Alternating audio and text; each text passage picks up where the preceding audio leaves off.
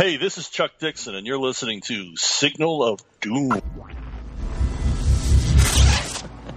Well, you know, for me, the action is the juice. I'm in.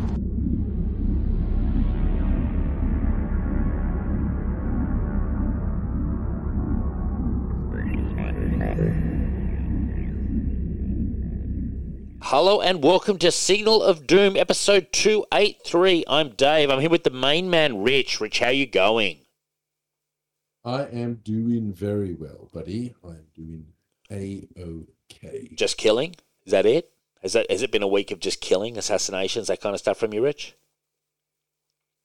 Mm, no, more wining and dining. Whining and dining. Loose women? Limousine riding. Loose women? No, Dave. I'm not. Uh, I'm not into that sort of thing. Like, Really? like some people You're not into get loose turned on by it. you're not, you're not into loose women? Sadly, no. Do you remember that chick who was in some Sorry. comic we did? Remember that was just, a total whore of the of the town, and I was like, I started to get aroused. Yep, yep. I'm sure all the readers remember that. I don't even remember what it was in, but no, she was just the town bike, wasn't she? You know? Oh, it was one of those crime. It was. Yeah, I think it was Badlands, actually, if I have to r- struggle to recall. Um, so, what's been going on this week, Rich? What what has been going on since we've last spoken to you?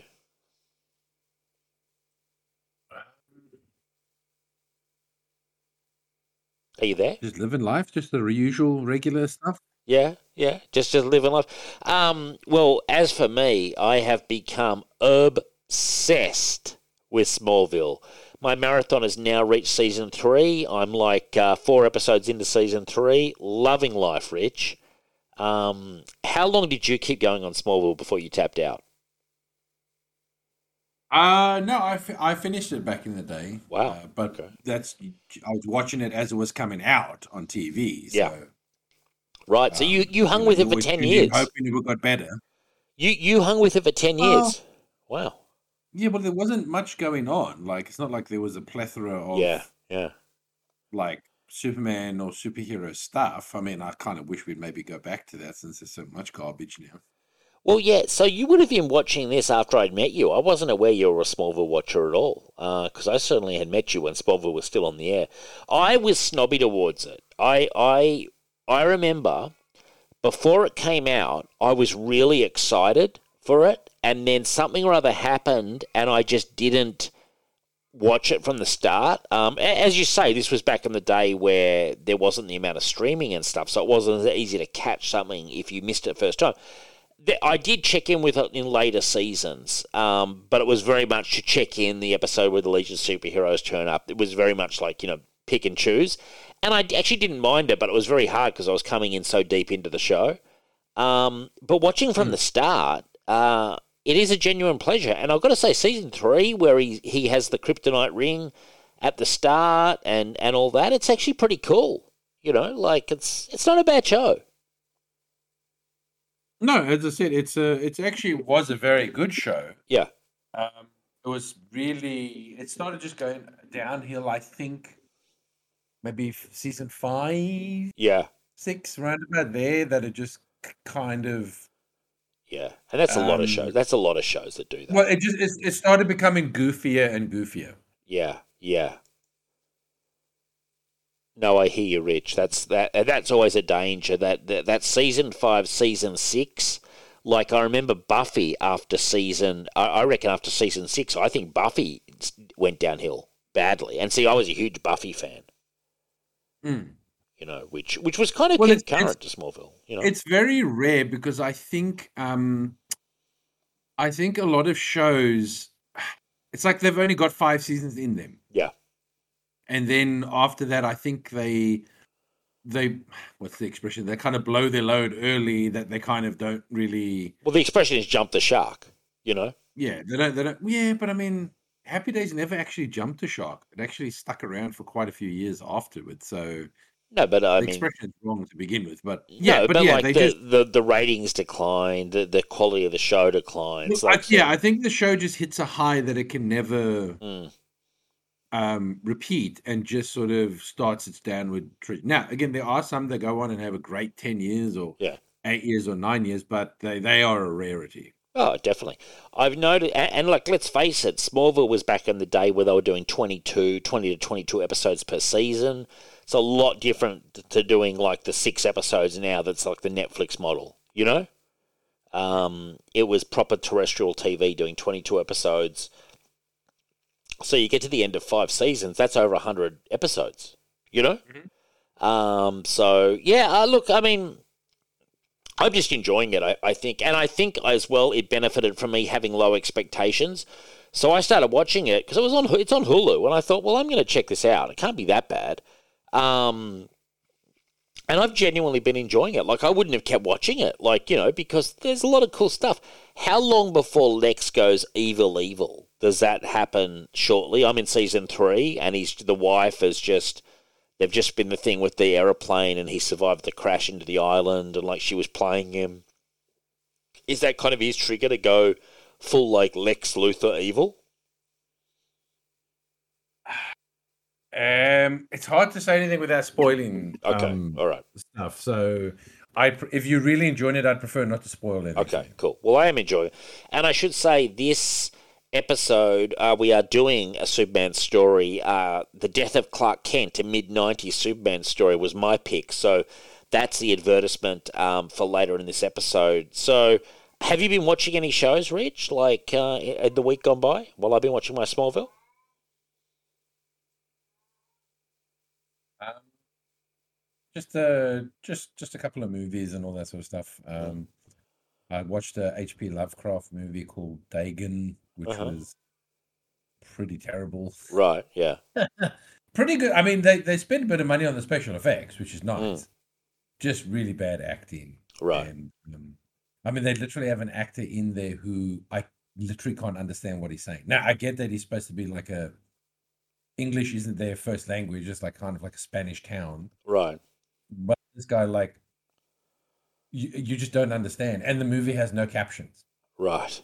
right And and it's one of the things where I'm like, I don't know what this guy's act. I don't know what he's saying. Like, I literally don't know what he's saying. I can't make it out. I can't even piece it together. It's like Jesus. I don't know what this guy's saying. That's difficult. Yeah, yeah, you know, but you know, I love HP Lovecraft stuff and all that. So, um, and it looked good from the uh, like an image I saw. So is it It based on like his, one of his short stories or something? Yeah, yeah, it's based on the the Dagon one, like you know, the village that sort of worships the the you know one of the gods, and they all start slowly turning into Mm. fish, um, Fish. monsters, and all that sort of Oh. stuff, and um, Not cute little fishies, fish monsters. uh, fish monsters, man. These they they skin people and wear their faces and shit. and all that. Really? Like, I mean, it's it's good, but it's just that it's got some really bad acting in it. Like, Yeah. Is it recent or is it old? um, I've never heard of it. It's not recent, but it's not old. I think it was um 20, 2001, I think. Okay, so it's like 20 years old. Okay, so it's not from way, way back, but okay. Oh, well, well, good to see, Rich, that you're keeping yourself busy. Now, I finished, if you recall, World of Krypton, Robert and Venditti's uh, kind of Krypton, uh, Krypton pro- prologue, prologue uh, with Michael Oming on art duties. And remember, I was enjoying it. I'd given it mm-hmm. some positive praise. So I, I had the final two issues banked up on my iPad to read, and I read them. My God, what a letdown of a story. Um, I, I rang you actually after I finished, and I was like, like I enjoyed the setup of this of this um, mini, and I, I enjoy the artwork. I like Michael Oeming's art. I, I I understand it's not to everyone's taste, but I enjoy it. But oh my God, the story got so simplistic, Rich, that honestly it felt like a child who'd watched the beginning of um, Superman 1, the movie with Christopher Reeve, and like the Krypton scenes there. And a child had watched that and then tried to remember the storyline. It was so simplistic. Like, so basically, in the end, there's riders. Um, Jor-El goes to face Zod because Zod's the one who's just putting everyone into the negative zone or the phantom zone and he puts they scuffle he puts Zod into the negative zone the rioters come and it's all like a comment on how the rioters are good you know what i mean like how you know, you know, like BLM and all that kind of stuff. Like we're supposed to believe these rioters are good, you know, which is, is something, you know, the, the fucking rule of law is completely broken down. So they, they throw out some sympathy for the rioters who are just tearing shit down, and then Jor-El puts um or Jor Lara, the wife, is is looking for star systems. Jor-El realizes that the planet's doomed, and they sort of resign themselves to looking for a planet to send their baby to. The end. And I was like, oh my god, like this was such an unfulfilling mini. You know what I mean? Like it just the ending felt abrupt. Everything they'd kind of built to was kind of jettisoned. The last two issues were by far the worst. Like, oh my, I was like, oh my god, this couldn't have been more simplified. And I think you were saying, Rich, that you, would have been so much better if they'd gone back further than the last five minutes of Krypton. Well, I've always said, like, I mean, if you're going to do, I mean, a show about Krypton, Mm. go to the actual origin of Krypton. Like, Yeah. how do they, ha- how do the houses form? Yeah, How did they decide on the hierarchy? Were there wars? Were there like in, in a sense? I mean, I'm not a massive Game of Thrones fan, but you could make something along the lines of yeah, Game of the Thrones. Game of Thrones, where how do the houses form? How do they get their power? How do the ones become the dominant ones? That could be an interesting Mm. story to tell on the history of Krypton, how it started, but not this whole like, oh, let's go back to the the the, the death throes The of dying Krypton days, and yeah. explore that. It's like, no, thank you. We've been exploring that for Like, eighty years. Jor-El's going to the council again. The council won't listen to him. Oh my! We could write it in our sleep, and it felt like Venditti did. Uh, the council won't listen to him. Zod's imprisoning people. The rioters are nuts, and and that was the funny part. Like they're just trying. They're like they focused on the riders heaps. That seemed to be his answer. Like, oh, we're going to make it really relevant to modern times. And I was like, oh, please. And um and it was just it, I honestly felt before I read these two issues, I was saying I wouldn't have minded like a slender hardcover. You know what I mean? Of this, forget about it. Forget about it, Rich. It's not hardcover worthy. It's not softcover worthy. It's a decent idea, and I think honestly, if he had an ongoing and went back a bit further, he's quite capable of writing the story. Like because the seeds are planted early on that are quite interesting. But unfortunately, he had six issues. He built stuff up for four, and then he just kind of like was like, "Oh well, I'm just going to go with the most cliched possible way to finish this off," you know. And I don't know. It's just like, how many more times do we have to see Jor-El complain to the council, Rich, and be ignored? You know what I mean? Like, Well, as I like, said, we've been seriously? we've been doing this for for eighty years. Like, yeah, but we've done it better like- before as well. Like, we've done it better as well. Like, yeah, but everyone today thinks that they, as I said to you before, everyone today thinks they better than everyone yeah, This uh, wasn't uh, in the past. Like they think, oh, we know how to tell the story better. We are much more, you know, I've got- tune with what people want. It's like, no, you're not. I've You got a really- trade called Worlds of Krypton. Almost every storyline is better. I read constantly the Bronze Age Superman comics that have the backups Fabulous World of Krypton, backups at the back of the Bronze Age, you know, Superman stories. So much better. You know what I mean? And they're what you're talking about. They're off. They're, they're often not nothing about the death of Krypton. They're they're like back in Krypton's past, this adventure happened, kind of thing. You know what I mean? Like they're they're so much better than this storyline. Michael Oeming actually art is it's very stylistic. I like it. Um, do you like his art style, Rich? It's you're the artist here. It's a very odd style. Not, not, not for this. No. yeah, it's a it's an odd style, man. How would you describe it? Like it's, I it's not. it's, car- it's cartoon. It's cartoony, It's, yeah. It's stylized cartoon. Um, not not not like uh, sh- um, not like Disney no. or French, where like everyone is super distinct. Mm. Uh, I mean, a lot of people tend to have the same shapes um, in in his, but it, it is it, it is um, exaggerated features, shoulders. It's almost like a, it's a little bit Bruce Timmy. Yeah, yeah. It's like Bruce Timm on acid. You know. Yeah, it's a, like it's a slightly more detailed version of Bruce Timm, but that that's probably the best way I can I can probably describe it. I would say Bruce Timm's style is more customer friendly. You know. Um, Well, Bruce Timm's style is animator style because Yeah. again, it's just simpler to to draw. But you also want, as I said, it's, it's always about silhouettes. Yeah. It's it's about making characters look so again, if someone's supposed to be a superhero, if they're supposed to be heroic, Mm. you give them the tiny the, the thin legs, the tiny waist, the big shoulders and chest. You know, that makes them look heroic. The big You know, jaw. if- yeah, if someone is supposed to be a villain, well, you know, you can have them hunchback, you can have them Mm. thin, you can give them big nose. Like it's it's that sort of oversimplification that you do for animation. Gotcha. Well, yeah, I don't know what to say other than I was super let down. And believe you me, I'm reading my Bronze Age Superman. And I do have two announcements for the show. And Patreon listeners, take note because we're doing more interviews. And uh, coming up in the future, we might even do some Patreon exclusive interviews. But I have two announcements. Drum roll, Rich. You want to do drum roll? Uh, firstly, I can announce Elliot S. Maggin, Bronze Age Superman writer, is coming on the show in early October. We cannot wait to have Elliot on. Um, I'm deep in the well, aren't I, Rich? Very deep in the Uh, well. uh, you have dug deep and Yeah. pulled out a massive winner. Thank you, Rich. And uh, we're really looking forward to having him.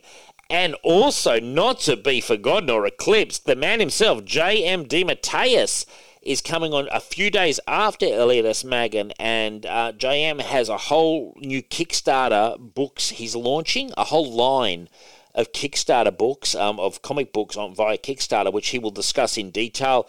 I have shared. Um, like the links and stuff up on the Facebook page to Signal of Doom. But we'll have JM on. We're obviously going to talk um, his Kickstarter.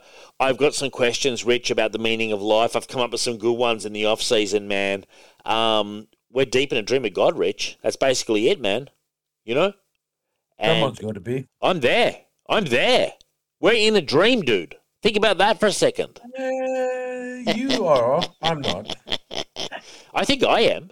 Um, Yeah, that's what I said. You you definitely are. So anyway, we've got uh, we're going to have a whole ton of stuff to talk to him. So we've got two big guests coming up: Elliot S. Maggin and J.M. DeMatteis. Now, I do not rest. I do not slumber. I'm forever hunting down these people to have on the show. We love having them on. Um, if you want to support the show, join the Patreon, please. I'm begging you. Um, what is it? It's patreon.com slash signal of doom. Look, throw us a couple of bucks and you're flying. And you can do stuff like you can recommend trades uh, and all that kind of stuff. You can recommend movies for Cinema of Doom. There's a whole list of things you can you can get and do special benefits. So join the Patreon feed. Um, obviously, the main show, yeah, we're free, but there are costs incurred, aren't there, Rich? You know, like I mean, nothing comes cheap in this world, man. Sooner or later, it all comes down to money. You're waist deep in the big muddy. Bruce Springsteen. It's not sooner or later. It's from the start. Sooner or later, it all comes down to money. And you're waist deep in the big muddy. Um, so anyway, uh, yeah, Patreon, check us out. Um, and I am so pumped up for, for and I'm reading, by the way, Elliot S. Maggin's Superman novel, Last Son of Krypton. Loving it, loving it, and I will have finished that by the time we have him on the show. Now, big news: Constantine Two has been announced with Keanu Reeves, a sequel to a like a 2005 movie that I enjoyed at the time. Rich, what did you think? Um, Come on, man, geez, I have to. you remember it? Oh, um, uh, it was all right. I thought it was at the time. Eh, It, was- it, yeah, I mean, for the time, it was all right, but I mean, it, it was definitely not like his character. Like it, Oh was like yeah, a- it was pretty it was different. Constantine light. Yeah. Do you think they'll do a more detailed version now that they're coming back all these years later, like a sort of more faithful version? Uh, maybe, but the Yeah, problem is, is. I think Keanu's too old now. Really? Well, Keanu's oh, well, unless they're going to give him a beard, because I saw Keanu in the new Bill and Ted, and without the beard, he looks. I, I think he'll have the beard, man. I'm pretty confident he'll have a beard. I, I don't. uh, Why would you not have? Um, yeah. Why would you not have it? Basically, you because you are right. Without the beard, it, it looks it looks nuts. You know, he looks like literally like he's sixty years old, which is what I think what he is, isn't it? Yeah, yeah. Oh, he's pushing that. I think. Well, he's he's very close. If he's not, but he's old, and he and and he shows it when he um when he has the beard off. Yes, like I couldn't believe how how he aged from John Wick to the new Bill and Ted. Like, But in John Yeah, Wick, and- he's got the beard, man, and he's you know. but that's my point. But he got, he went from looking younger Mm, in John Wick, mm. and then all of a sudden you see him. So let's say you watched him in John Wick, yeah. and you go, "My God, he's looking young for his age," Mm. and then you go watch the new Bill and Ted. You're gonna go, "My God, he got old fast." Yeah, no, he needs. I, I'm pretty sure he'll have the beard, man. He need, he needs the beard now. You know, you you never see Keanu without a beard outside of that outside of that Bill and Ted thing. I can't think of the last time I saw him without the beard and the stubble and stuff. You know, like yeah. Um, I'm looking forward to it. I mean, look, he enjoyed the role. I thought it was a fun crowd pleaser, and maybe they'll come back and they'll do something a bit darker. Hopefully, you know, a bit Uh, bit darker and more adult. I, I don't know. Is JJ Abrams still working on this? Is JJ the one behind this Constantine? Is he really? Is he? I heard maybe that was possible or whatever, but if he is, I couldn't give a shit. Yeah. Wow. As much as I like Keanu, if JJ's involved, Yeah, I don't know about that. that Let's basically just means it'll be shit. let's have a look here. Constantine. Constantine JJ Abrams. I was he I didn't I wasn't even aware that JJ did the first movie. So Well, I don't know if it's no, no, but I don't know if it's this or like they were in talks with him to do, you know. No, it was a Constantine series. So JJ Oh, okay. JJ had two projects that have both been cancelled. So his Constantine series, and they, they, they cancelled that on the same day they announced this, and something called Madame X, f- a supernatural series featuring DC's Clairvoyant of the same name. I'm not even familiar with the character, but um, yeah, craziness, craziness, Rich. Um, how about this? Well, that's Uh, what I said. I, I just remember his name being involved something. So yeah. but, uh, How about this? Um, a former Riverdale actor, Ryan Grantham, has been sentenced to life in prison for killing his mother. Wow, that's crazy. Hmm? Um, I've, I've never heard about it. Like uh, someone called Ryan Grantham, a Riverdale. Do we know what? It's a CW horror crime drama. Pleaded never watched guilty it, to no. second degree murder in March after he shot his mum dead in 2020, and he was sentenced. Uh, yeah. Uh, da, da, da. According to a statement, he has a possibility of parole in 14 years. Yeah, nuts. Um, that's crazy. It sounds like he was he was mental as well. Um, yeah, it's that's crazy. Yeah, he was he was he was on a he was going to try and kill the prime minister and all sorts of stuff. That's nuts, man. That's nuts. He killed his mum and then he goes after prime minister. What a fucking loose cannon this kid was. You know? Think about that, Rich. too many of them in the world. If only we had Frank Castle sort these people out. As far as I'm concerned, Uh, I'd prefer that they get help before we have to send a vigilante after them, Dave. well, what do you mean? Get help? Like he killed his mother. What are we supposed to do with that? Instant justice, as far as I'm concerned. Get people help so that they don't kill people, Dave. Oh, you mean prior to the act? Yes. Jeez, you've turned into a real social worker in recent years, Rich, haven't you? You're really all about cleaning up. Well, the problem is, is you're you're just dealing with the aftermath. I Yeah. think it's better to solve, like, to actually cure the disease. Have I said to you what I? I'm not sure if I've told you on the show, but I'll tell you guys now that I've I came to a realization that we were, we were at a, a, a dinner. I was at a dinner. People were discussing. I won't even get into it, but like bad criminals, and I said, I don't know why we, why we just just don't kill them. You know, why are we even wasting our time? And it went around the table, and a lot of people were saying, "Dave, you've got it." I was like, "Yeah, I'm I'm surprised we even waste our time with them." Like I'm talking like bullet to the back of the head stuff. You know, in the like in the courtroom. This is how it really went, Dave. They were like, "Oh my god, yeah, Dave, oh, spot on, you got it, mate." And then as soon as you left, they were like, "Geez, that guy's fucking psychotic." uh, Jesus, I didn't want to say anything. Oh, they could have said that. I couldn't have cared less. Um, yeah, no, but but there was quite a few people who were like, Dave, you got it. Nice one. And I was like, yeah. I was. Well, it's nice. It's nice to know that you can hang out with like-minded we, th- we, psychotic we throw them in jail, man, and it costs us a fortune. And if they never come out, what's the point? Like, what is the point? Like, really? Like, why are we housing these delinquent murderers in jail, in prison, if they're never going to be let out? They're never going to be rehabilitated. Why don't we just, you know, as I said, bullet to the back of the head? Bang. Firing squad. I was always a fan of the firing squad. I think I've called for it on the show before, haven't I, Rich? A couple of times. Uh, probably every show. I don't know I got on this topic, but like it, it's a topic warm to close to my heart, and I don't feel I express it enough on the show. You know, I hope people don't think I'm soft on law and order these days. You know, um, Rich, you've suddenly become like almost a social worker, as far as I'm concerned. You're almost. I believe in therapy. I do believe in actual. I think you can turn a lot of people's lives around with really focused therapy. Yeah. I do Well, the thing, that. the biggest problem we have in the world right now is the fact that What's that? we COVID. don't give people care. Like, there's literally people with problems who just get sent out into the streets. Mm. No one cares if they take their medication or I don't care. whatever. They just literally walk the streets, and I then don't we're all shocked and appalled when they kill someone or or fucking have a psychotic break, and then we're like, "Oh no, it's terrible." And it's like, put them in a fucking facility. Mm. Like, I'm sorry, if if people need Sure. help, if even if they need constant care, we need to stop doing this. Oh, it's so inhumane to like put people in a mental. Oh, you want them in the nut in the nut house, basically. Well, not a, not the nut house, as in I just want them locked up and no one actually looking after them. But they should be in a facility where they can be looked after. Yeah, I was And going to say, streets. I'm one of those people who doesn't care about them. I'm definitely one of those people. Um, I mean, some people would say just put them in the desert, you know, and sort of let them sort themselves out there, kind of thing. Jesus, Dave. So I'm just, I'm saying some people say that. That's what I've heard some people say. Yeah, a lot of people I know named Dave.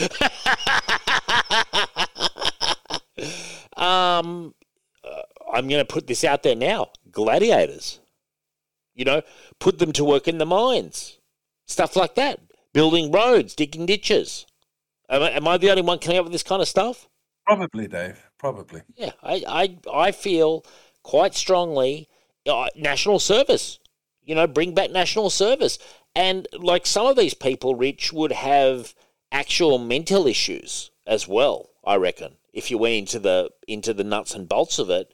So could they be given medication and put to work more productively? So if you if they were quote unquote institutionalized, but you institutionalize them with a with a goal to making them work on something. So nothing comes for free in my system. You know what I mean? Like put them on a conveyor belt making bullets or something or you know whatever. But like they're doing something with the time. At the same time we're medicating them. Am I coming up with stuff that it feels like I'm coming up with stuff that is just awesome right now? Am I dealing in gold rich? Not even close, Dave. It feels like I, you know, I think I am. I, I'm I know. I know you think you are. Yeah. I, I do know that. For Yeah. Don't worry. I know really feel-. I really feel like I've stumbled onto the solution. It, gee, I wish I ran. Yeah. I don't think you're the first person to come up with the idea of slave labor, though. I think someone may. There may have been some people that beat you to the punch. Oh, it's not slave labour. We're giving them medication and stuff, and they've got a place to sleep and proper proper rooms and beds and stuff. Oh. Yeah, we I are. think, you, I think you should stop right there. It's not along racial lines, Rich. It's not along gender lines. It's. I'm just saying. no, it's along mental lines. It's like fucking hell. It's like you're still discriminated, Dave. It doesn't matter if you don't feel it's one of the big ones. Imagine if I ran the place, man. It'd be a mixture of police state and chaos. I think. You know. Because I would roll the tanks right down into all the drug dens and stuff, and I would have people being dragged out on the street and getting shot. You know, I'd I'd move the military in, full scale invasion technique. That was what it would be. I would really get, you know, I would it'd be it'd be intense, man. You know what I mean? It'd be intense. And believe you me, they wouldn't be headed back to the ballot box anytime soon if I got in charge. Well, you know what they say, Dave? Live by the sword, die by the sword. Yeah, well, at least it'd be fun, man. You'd have a high position of power, Rich. You'd be one of my favourites. So there you go. Be installed in the palace somewhere. You know, as long as you stay on my I mean, good I, side. I won't tell you. I'll keep it to. your- I'll keep it to myself. As long I'll as you stay on my good side, man. Uh, to take you out of power. now, speaking of things, matters of state, a massive leak showed early footage of Grand Theft Auto 6 from the same guy who claims to have hacked Uber. Um, Rockstar have said there was a, a leak in their news link, and that they were cooperating with the FBI. Um, Rich, I need to dig into this into this leak. So you had some details, man. Did you see some footage? What was going on, man? You were live No, at the no one, no one's going to show footage because otherwise they'll get. Well, there was footage, man. I, there was footage, wasn't there? Showing? Yes, but any person who then actually like shows the footage, Yeah, but like, you saw re- it. Like, re-shows it, like Okay, they're reporting on it, Yeah. then they will get done in for circulating stolen. okay, but you can discuss it, can't you? What you saw and stuff. Oh, people have discussed what they've seen, but they can't. okay, well, can you um, possibly they can't discuss? show it. Can you discuss? But it's it's a it's people making a, a mountain out of a molehill because Well, tell even me Rockstar, what it is. Rockstar have come out and said that the the footage that was stolen is Mm. over a year old. Like Okay. it's old, old. Still, um, uh, so what was it, man? Tell me what it was. It was just images of like the city and like It was Vice City, wasn't it? Is it Vice City? Every other ga- Grand Theft Auto fucking game, like it's like oh my god, it looked like Grand Theft Auto. Oh, oh, oh. everyone starts hyperventilating. Jesus, like it's not some new game we know nothing about. I love It's the fucking GTA It franchise. was literally just like a like sheet, uh, you know, walking through the street, Mm. fucking seeing cars and stuff. Like it was nothing special, man. Like Okay. everyone's getting all hyperventilating I like am. they've never seen a Grand Theft Auto game before. Fans are constructing a GTA 6 map based on leaks. Wow. It's That's why I've always said fan stands for fanatic. you have said that before. I'm looking at the map now. It makes no sense to me whatsoever. I'm looking at a map that means nothing to me. I'm looking at a map that is not helping me in any way. It just looks like blobs. Um, but was there any game content, Rich? Like I read there was something about like oh there was a female character and you went into a strip parlor. Yeah, And, yeah. it's just a yeah, it's a leak like like what they would show you like in a trailer yeah. or Okay. or like a preview. No one got like a the a version of the game to play. Mm. It was just captured footage. So you of- saw it though, did you? Can you? No, I've you- just watched. I've watched a lot of videos on people who have seen. well, it. can you give us a blow by blow description of what those people said? Because No, no. why? Come on, man. I didn't care enough to burn it to my memory, Dave. Jesus. Well, I'm trying to fucking find out the news, and it's very difficult because, like, I mean, I'm the looking. news is some guy hacked in, stole old fucking content, put it on the, the, the web, and everyone started jizzing in their pants for no reason. Right. There's the news, Dave. Also, I believe it wasn't um, like proper graphics. Like it was all like basic graphics and stuff. Like it wasn't like s- you know, it wasn't finished product. Is what I'm trying to say. You know, the game's nowhere near being finished. man. So this guy did this. The FBI are going after him. Are they going to catch this guy? Like uh, this guy's like, like Actually, I'll tell you something funnier. Mm. So the, this person ransomed the the money or ransomed the the the, the content that he he hacked and he stole. right, Someone actually paid the ransom, huh. hilarious. but paid it to someone pretending to be him. So the hacker got scammed. the hacker, Yeah, so the hacker was saying he wanted money, yeah, right, and then someone actually paid money, yeah, like for the footage, cash. but it was someone pretending to be the hacker. oh, So I see what you're got saying. Scammed out of his money. So someone got some cash. Someone got some cash out of it, but not the that guy who's hacked. Yeah. But surely, Not i- the if he's putting out like financial banking information, they can trace who this guy is. If the FBI's involved, like they're going to be able to trace Uh, it back don't somehow. I don't know. I'm not a hacker, Dave. I can't tell you how they can hide their IPs. Well, it's not like you. It's not like you're leaving a. It's not like you're leaving a. Um. All I know is it's like uh, uh, what movies have taught me is that it looks like some sort of video game where there's hands and you move things and you open things like boxes and there's laughing faces. Like that's hacking, right? Right. Okay. um. Okay. So let's have a look here. The same location, Vice City, was spotlighted in 2002's Grand Theft Auto Vice City, which featured the late Ray Liotta as its protagonist. Uh, GTA 6, uh, providing a more modern update to Vice City, would follow the tradition of other HD Grand Theft Auto games, with GTA 4 upgrading GTA 3's Liberty City and GTA 5 updating San Andreas City of Los Santos. Uh, the recent leaks have confirmed the reports the game will indeed take place in Vice City. Um, as indicated by a developer tag that reads District Vice City. However, additional details were provided in the form of a police car that has the words Port Gellhorn written on it, a completely new location to the GTA franchise. These GTA 6 video leaks were centered around both a female player character called Lucia in the development text and Jason, who is seen working together to hold up a diner and meeting somebody at a strip club. We, are, we also see some footage of Jason interacting with a kooky conspiracy theorist, who even mentions a callback to the events of GTA 5. Um, blah, blah, blah. Um, they do indicate that Lucia and Jason are the Bonnie and Clyde couple that was previously rumoured, and the main story will revolve around them rising up the ranks of the criminal underworld in GTA 6's Vice City setting. So, okay, well, uh, the environment in these clips close, resem- closely resembles the coastal towns of Florida, which means it's more likely a smaller settlement on the map, akin to GTA 5's Paleto Bay. A huge list of potential world events, from Sidewalk Creep to Beach Bum Preacher, also show the map is likely to be filled with the same kind of strange missions that were a staple of GTA 5 and Red Dead Redemption 2. Um, okay, well, yeah, you're not a lot of information. Like, they're trying to stretch out the information there, but there's not a ton of information. Um, how many years do you think this game is away? Still two years, Rich? Um, maybe I don't know. Well, I mean, that's why I'm asking you for a guesstimate, Rich. Like, I don't know. I mean, I'm thinking it's two years away. I, I, I think this is going to be a, a 2024 game. I really, I've just got a feeling. Um, any, do you think there's any chance that Rockstar deliberately leaked this? Like a sort of like reverse marketing stunt? No, uh, Rockstar usually try and keep things very close to the chest. Yeah. Um, in all the other games, so I don't. I agree. I agree with you there. Uh, what was I going to say? Um, yeah, they shut down their social media comments on their on their Twitter feeds and stuff. All their social media has been taken down. Rockstar, they're in damage control mode. Um, could we get Dog the Bounty Hunter on this to track down this hacker? Um, how how deep does it go, man? I mean, if it means that much to you, you can.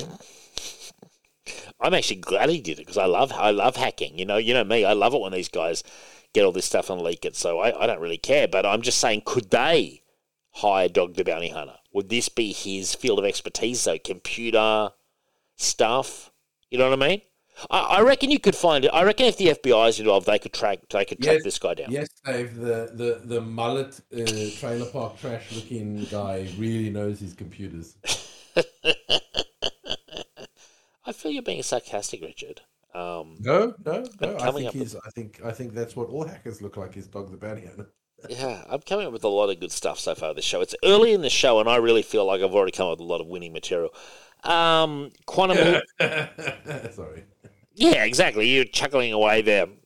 You accuse me of trying to promote slave labor. Nothing could be further from the truth. Nothing could be further from the truth. Okay, they'd be working for the state, not individuals, as well, Richard. Um, yeah, that's it. that's not a difference, Dave. it doesn't doesn't matter. What, it doesn't matter whether it's state, federal, private, whatever. It's slaves are slaves. Hey, dude, if you're if you're here are your options: the gutter with a needle in your arm, or a nice cozy, you know, government institution where they bed you, they feed you, they give you medication, and all you've got to do is punch out number plates and bullets. Does it sound that bad? No, the unfortunate thing is, you know that it's if, if it's government run, it's not going to be cozy or well looked after, Dave. Let's, let's be honest. Let's be honest. Well, it's gonna be better than the street, man. It's gonna be better than the street, dude. Um, Quantum Leap reboot. Have you? Did you check it out, Rich? The first episode uh, came out this week. Oh no, no. I did. I didn't did.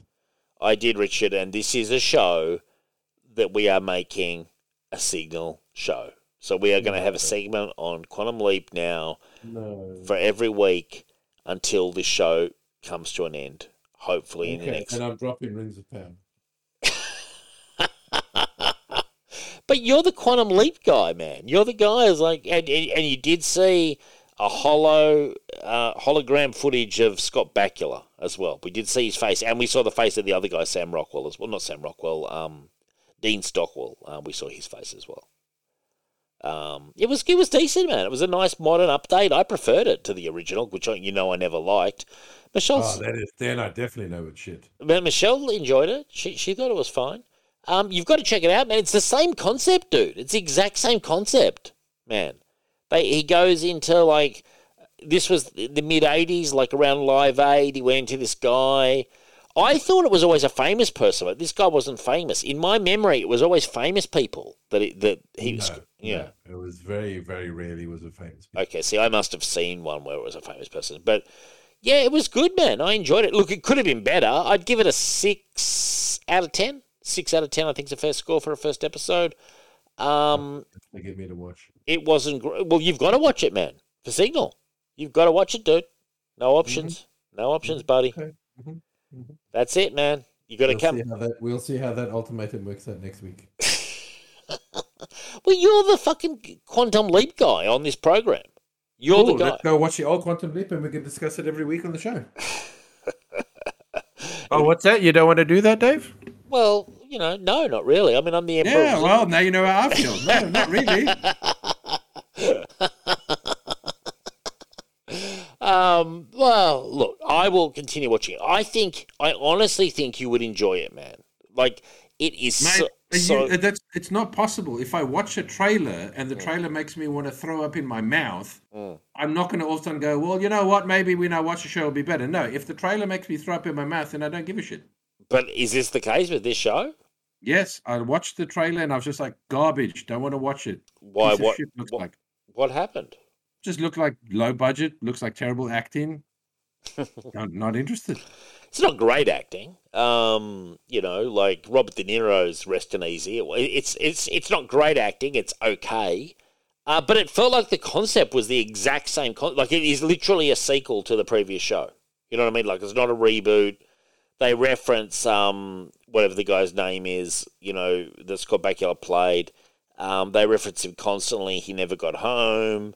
Um, also, here's a question I've got for you. So when the guy goes back into the into the past, when he woke up in the body, he was amnesiac. Is was that how it was with Scott Bakula, or did he remember who he was when he went back? Um, no, he rem- he remembered who he was. He Hmm. just was lost as to what was going on. Like Okay. he didn't know what was because I believe I I don't think the jumping into the bodies like was um intended. Mm. Right. Okay. Um, but no, it well, he was a bit more like um, um, I suppose he was like more shell shocked. Mm. trying to figure out what happened and what going on, but I don't remember him living his memory, like going, "Ooh, I'm this person now. I don't know who I am." I Well, that's what this guy was doing. He, he he was like, "Where am I? What's going on?" And then his wife in or his fiance, she comes in as the hologram, and and they're showing the team back in the present, a sort of, you know, they're piping her in, and he didn't remember that he was with her or anything. He he had no memory of that, or she explained it to him, and he just ran with it. And I was like, so, you know, was there a team in the original? Was there a team back at home base? Nope. No, Yeah, in this there is. Um, so it's a bit different in that sense because wasn't he just with sort of like I mean, an AI? the only other thing in the show, um, uh, like they they have they've mentioned other people Mm, back in the future, like you know he might be talking to someone off camera yeah. or like his hologram, and they're like, "Oh, they're telling me this," but you never really see anyone. Oh, but they are Um, communicating. The only thing is there's Ziggy, um, which is the the um, the artificial intelligence. That's in this too. Ziggy, they mention Ziggy all Um, the time. But there's not no, there's not many people. Like I mean, I think they've maybe once or twice shown someone, but Mm. it's not like every episode you see other people back in the future. It's very that was very very very rare. okay, because in this they make a big production of that, and Ziggy is the name of the massive computer thing that that has all the potential possible futures and stuff, and all the Mhm. ramifications. They've got all that Yeah. going on. Yeah, the fact that you're telling me that we keep having to tune like jump back to the people in the future working shit out. I'm already you've lost me already, mate. They've got the guy in it. I think it's a guy. Maybe it's a girl who's who plays Desire in Sandman. Um, it's like a super camp gay guy, and he's he's one of the tech guys, and apparently he plays Desire in Sandman, um, who's one of the sort of like you know, not gods, but whatever you call dream and destiny and death and desire is one of them. You know, I don't know what the exact word is. It's not anthropomorphic, but it's similar to that, um, like an archetype. And that actor, look, this really camp guy, he plays like one of the tech people, like one of the big computer whizzes. Um, he's pretty on the nose, frankly. Like a little bit of him goes a long way, you know. So yeah, six out of ten. Six out of ten. I don't know, man. I don't know what to say. But yeah, like, do you think it's going to face a tough time with it? Like, is there some part of you as a Quantum Leap fan that thinks, you know, maybe I can give it a try? You know, bit of brand loyalty. Never once thought that. Yeah.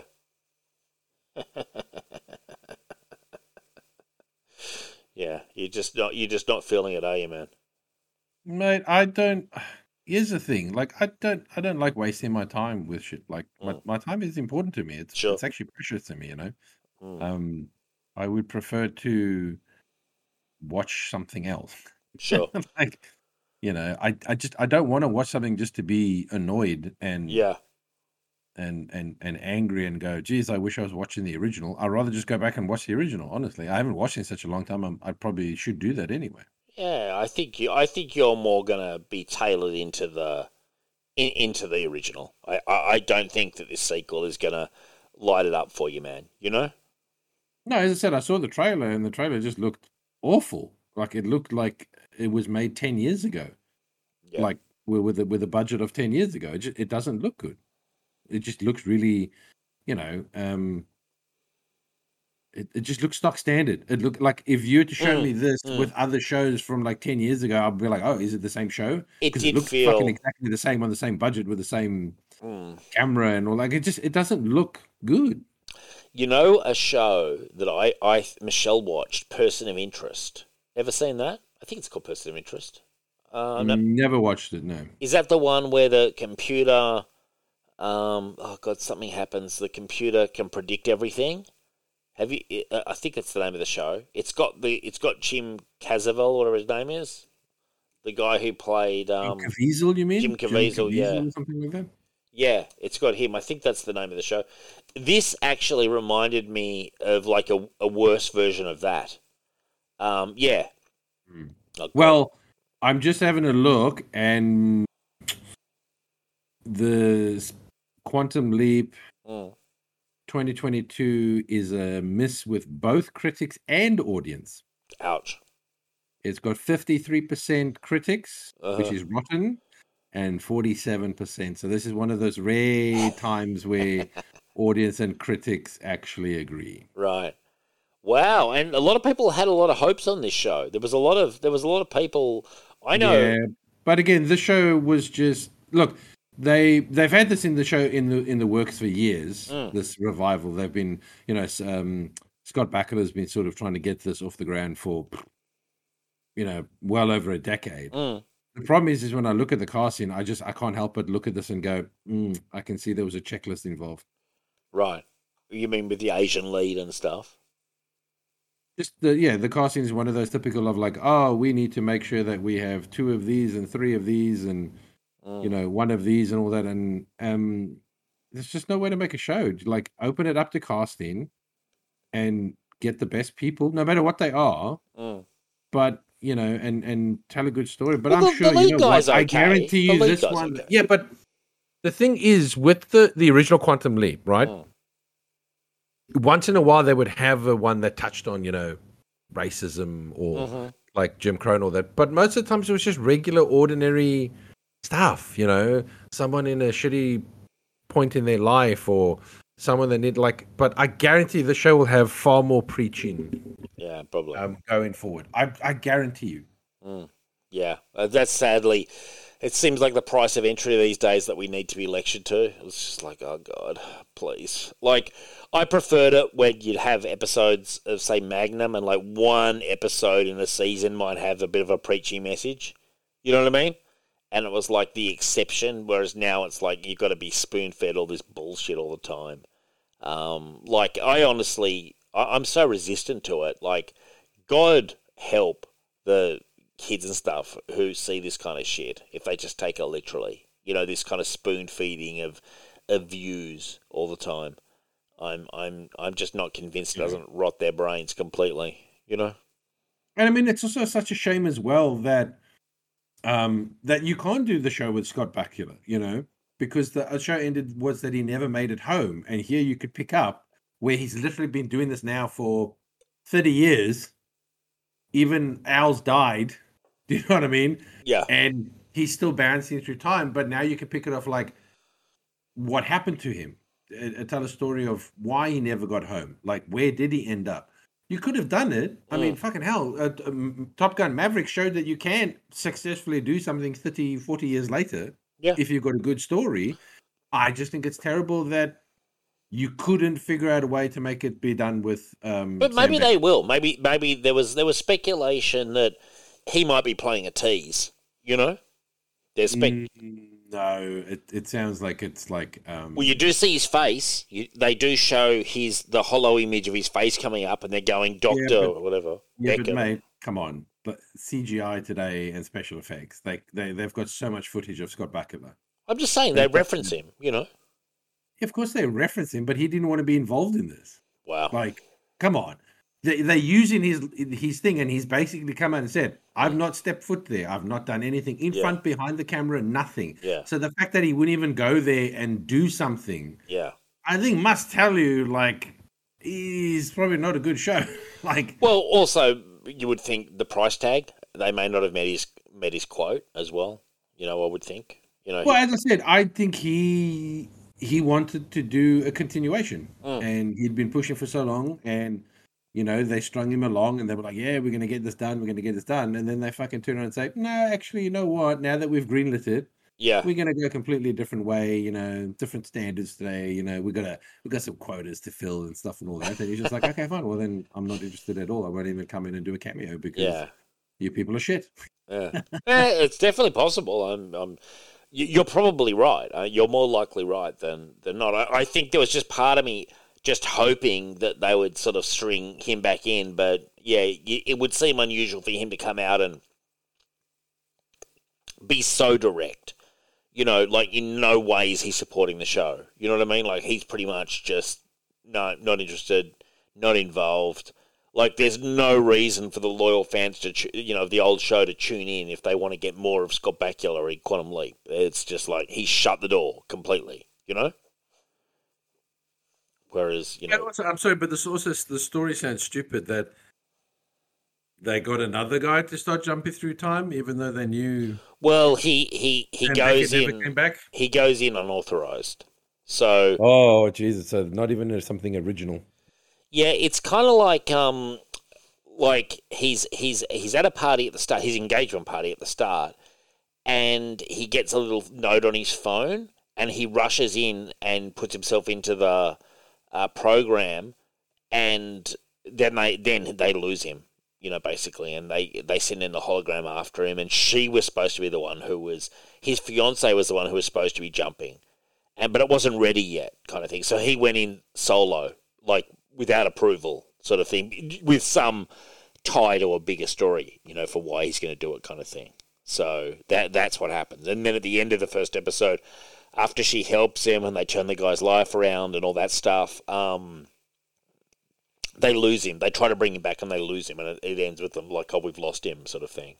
And he then, wa- I think he wakes up. Yeah, he wakes up in a uh, space shuttle as it's blasting off, and then, then it ends. You know, because it's one of those classic, um, you know, endings where you know, didn't Quantum Leap do that a bit? Sometimes it would. You, it would. Oh yeah, al- almost every time. Where uh, the, the the classic ending was always him going, "Oh boy." That's literally that He is literally how it in a. Oh, so he even says the same fucking line. I'm not sure he says "Oh boy," but he might. He better fucking not. Go. He he may. I'm not sure. He he shouts out. He's he's an astronaut in a space shuttle and gets taken off, and I think he might actually yell that out. Yeah, uh, or something very similar. Oh, unoriginal. And then it ends, man. The end. It's just more wacky adventures next week. Do you think it'll make it past a season, Rich, or is this one dead on arrival? Uh, it's probably dead on arrival. It's close, isn't it? It's it's. I mean, I mean, if it's if it's if the critics are scoring it rotten and the fans are, Mm. because here's the thing, you you can still survive if the fans love it.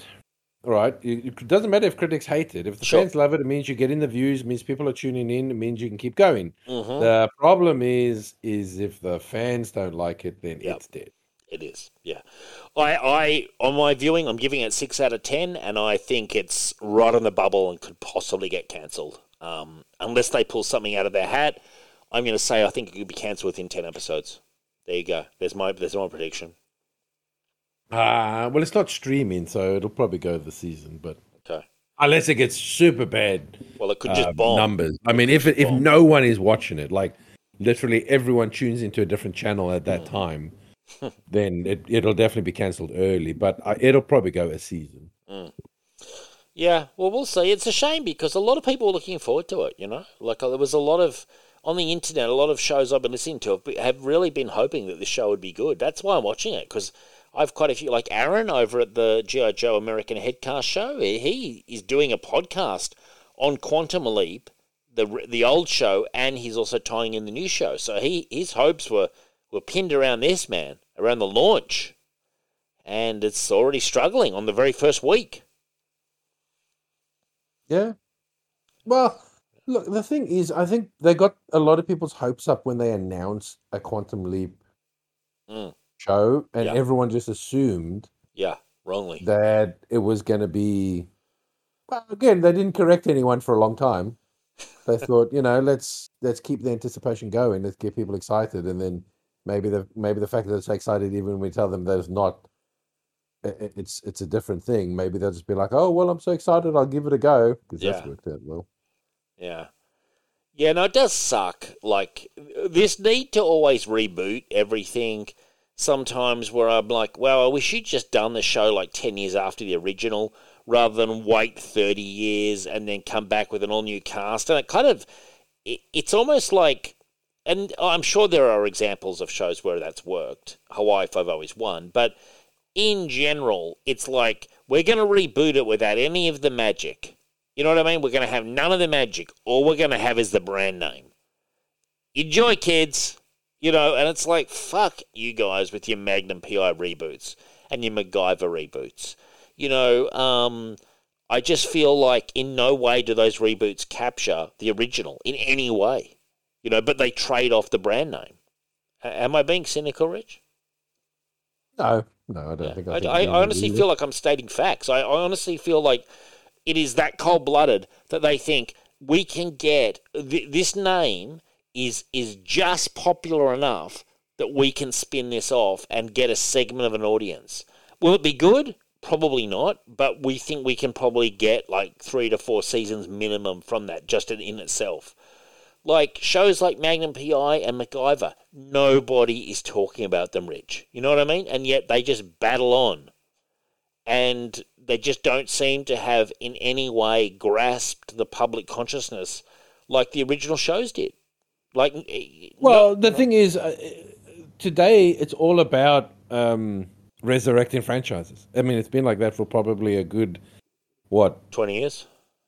Well, I was going to say it's gotten like super out of hand in probably the last seven or eight. Mm.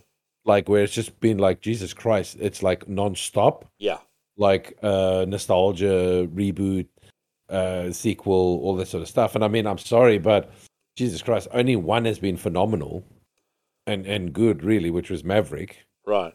um even i'm sorry i did not enjoy the last bill and ted one i know it's keanu No, I loves didn't, I didn't. I didn't like but it. the last bill and ted movie was not good i'm sorry like Yeah. Yeah. you know and none of them ever good that's the problem like i'm sorry nine out of ten can't be bad like that's unacceptable then stop doing it if if all you're doing is making nine out of ten bad nostalgia bait fucking shows and movies stop it yeah, yeah, yeah, yeah. No, I agree. I agree. But um, I will also go thi- as to say this. I think when they when they reboot it with all new cast, all new everything other than the name, I I I feel like screw you guys. you know, like uh, like I'm like I I think they set themselves up to fail almost. Like uh, you know, at least Maverick had Tom Cruise. It wasn't like they redid Top Gun like they redid Point Break. You know, where they redid Point Break with all new actors and it's just a name. Oh Jesus Christ! I forgot about that. Yeah, no, but it sucked. But at, you, do you know what I mean? When they say, "Oh, we're going to redo," you know, Quantum Leap, for example, we're going to redo Quantum Leap. But and if I was, and, and look, I, I wasn't a Quantum Leap fan, but plenty of people were. And oh wow, is it going to have Scott Bakula even in a supporting role? No, it's not. We're just going to do an all new cast, vaguely the same premise. In terms of Magnum PI, they tried to mirror the whole show but they didn't have Tom Selleck and they had a very underwhelming lead. And I'm like, do you realize Magnum PI's popularity was Tom Selleck and Hawaii? That was the, the secret source to that, you know? And you, not only did you not have Tom Selleck, you, you, you had a very kind of like bland lead who it just in no way was going to fill those shoes. So I, I, I just felt like what's the point? Like, why am I watching this? Like, if I want to watch Magnum, like if I'm in that nostalgic mood, and we all get in it every now and then, Rich. You know when we go, we're going to re like uh, when I'm rewatching um, Highlander, I'll just watch the original. You know, like fuck it, like I'll watch the original. Magnum PI I went what for eight seasons, I believe. Um, there's plenty of Magnum PI that's not that hard to find of the, of the original classic stuff. I, I just I, I'm kind of getting there now, where I'm like if your if, if if your idea of nostalgia is just the brand name and that's it, um, that's not very nostalgic to me. No, well, that's it. The the problem is, is again, it's just a nostalgia. There's no heart. There's no soul. There's no there's no love. There's Mm. no appreciation. It's just literally just taking the name and going, "This made us money. Yeah, People love this. Fucking put something out there." yeah, it's and true. hopefully We'll we'll stupid masses.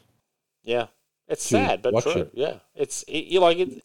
It honestly, that is exactly how it feels, and I and I. I sort of some like, and I and I am giving them a tr- look. I'm being a bit of a hypocrite because I am giving them a bit of a try with Quantum Leap, but only out of a bit of interest. But you know what? I said to Michelle, um, I wish they would reboot Sliders because I think Sliders had a really good concept that you could actually do really well today, and I think could be uh, sort of brought up to date and stuff. I, I think the concept of Sliders was genius. It's similar to Quantum Leap in a lot of ways, you know, like they're sliding between different parallel worlds and stuff. Like, I always thought that was a great, great concept. And yeah, the show was pretty cheesy and stuff, and I probably only had about one and a half good seasons, but the basic concept of it, I thought was genius. Did did did you kind of dig that at the time, or the idea of it at least? Yeah, I I thoroughly enjoyed Sliders. Yeah, um back in the day. But that's my point. Like it's that's what I find so like disconcerting about today is Mm. that like I always felt like there was always something new when I was when I was growing up. You know what I mean? Like I just felt like every time something new came out, it was great. Like you, there was always new content, new shows, new types of shit. yeah, But today, it's like I don't know. It's it's it. I feel like it's a barren wasteland in a way, and not the fact that I'm saying that there's nothing, Mm. but what I'm saying is that it's either nothing of worth uh-huh. or it's just a shitty remake, reboot, reimagining of the shit I've already watched when I was growing up. yeah, yeah, You know, like growing up, I didn't like there was no such thing as like uh like really reboots and and remakes of like old stuff. Oh, it was a lot. It- It was a lot less often, for sure. Heaps less often. You know, I honestly think that's why I love the '80s so much. Right? I know, I know, '70s cinema is fantastic and all that, but the '80s was just like balls to the walls, like just fucking make shit. Uh, Like some of the goofiest, wackiest, greatest stuff yeah, came out of the '80s because people just took chances. They took risks. yeah, You know, it also helped that the home video was a thing. yeah, So you could basically make movies and shows for video. You didn't have to go to the cinema, you know, straight to uh, VHS, you know, stores and all that sort of crap. But Mm. at least it allowed people to make shit. They did things. I mean, you would think streaming now. We would have a, a plethora of new things, Well, there's tons. Are you kidding me? There's shitloads of new things on streaming. good things. I, I see. That's where I disagree with you. I look. I one thousand percent agree with you on the whole reboot, like itis uh, is how I call it. But there is a lot of content on the streaming channels. Like, there's a lot they pump out, man. Like, I've you know. I've borrowed some friends' stuff, and, and obviously you know that I go through and and re you know uh, recycle. I cycle through the Sure. uh, subscriptions. Mm. Mate, I can't find anything to watch. I'm sorry, it's all just like I mean, where's a show like Xena or Hercules? Mm. Do you know what I mean? Where I love Xena. where's the show now again and i'm not talking about a reboot but i'm just talking about that same level of enjoyment Mm. and and creativity like you know like even like stargate. Yeah, you know or A-Team like where's the just the like I, just, I feel like everyone's trying to make the same stupid shitty shows. There's a lot of um, CW stuff um, that they that they pipe in. I mean, I'm watching Smallville, which was kind of like one of the big CW shows, and then Supernatural. But there's a lot of CW style product that's kind of like teen romance dressed up with a bit of a paranormal twist, is how I would describe it. Um, Fort Salem is a show that Michelle watches with witches. That's not too bad. Uh, what was that other show she watched? The Handmaid's Tale or something? Um, god I mean, it was so fucking depressing, Rich. Like, it- honestly, this was the kind of show that, like, I was like, could this show be any more bleak? You know, like Jesus But that's my Christ. point the, the shows that seem to be like touted and and and and pushed and raved upon are these ones with like messages things about like how shitty the world is or Mm. how bad these people are as i said like i i just want a good you know Mm. like i i really enjoyed the uh the terminal list right Mm. and, and i enjoyed like Reacher and stuff but yet no one like it, those aren't pushed because they toxic masculinity and Mm. uh, gun nut fantasy and and you're like I but I I just want fun like that. I just want a good action show with a macho guy. Why don't you go back and watch Smallville? Like, I'm watching it, man. It's good. Oh, Yeah, um, I will probably at one point. Um, yeah, it's good. um, I've just watched all three Hobbit movies, and I'm going to watch all three Lord of the Rings movies. Okay. Um, Yeah. uh, I'm going to cleanse the Ring of Power out of my fucking palate. Like it's Well- got to go.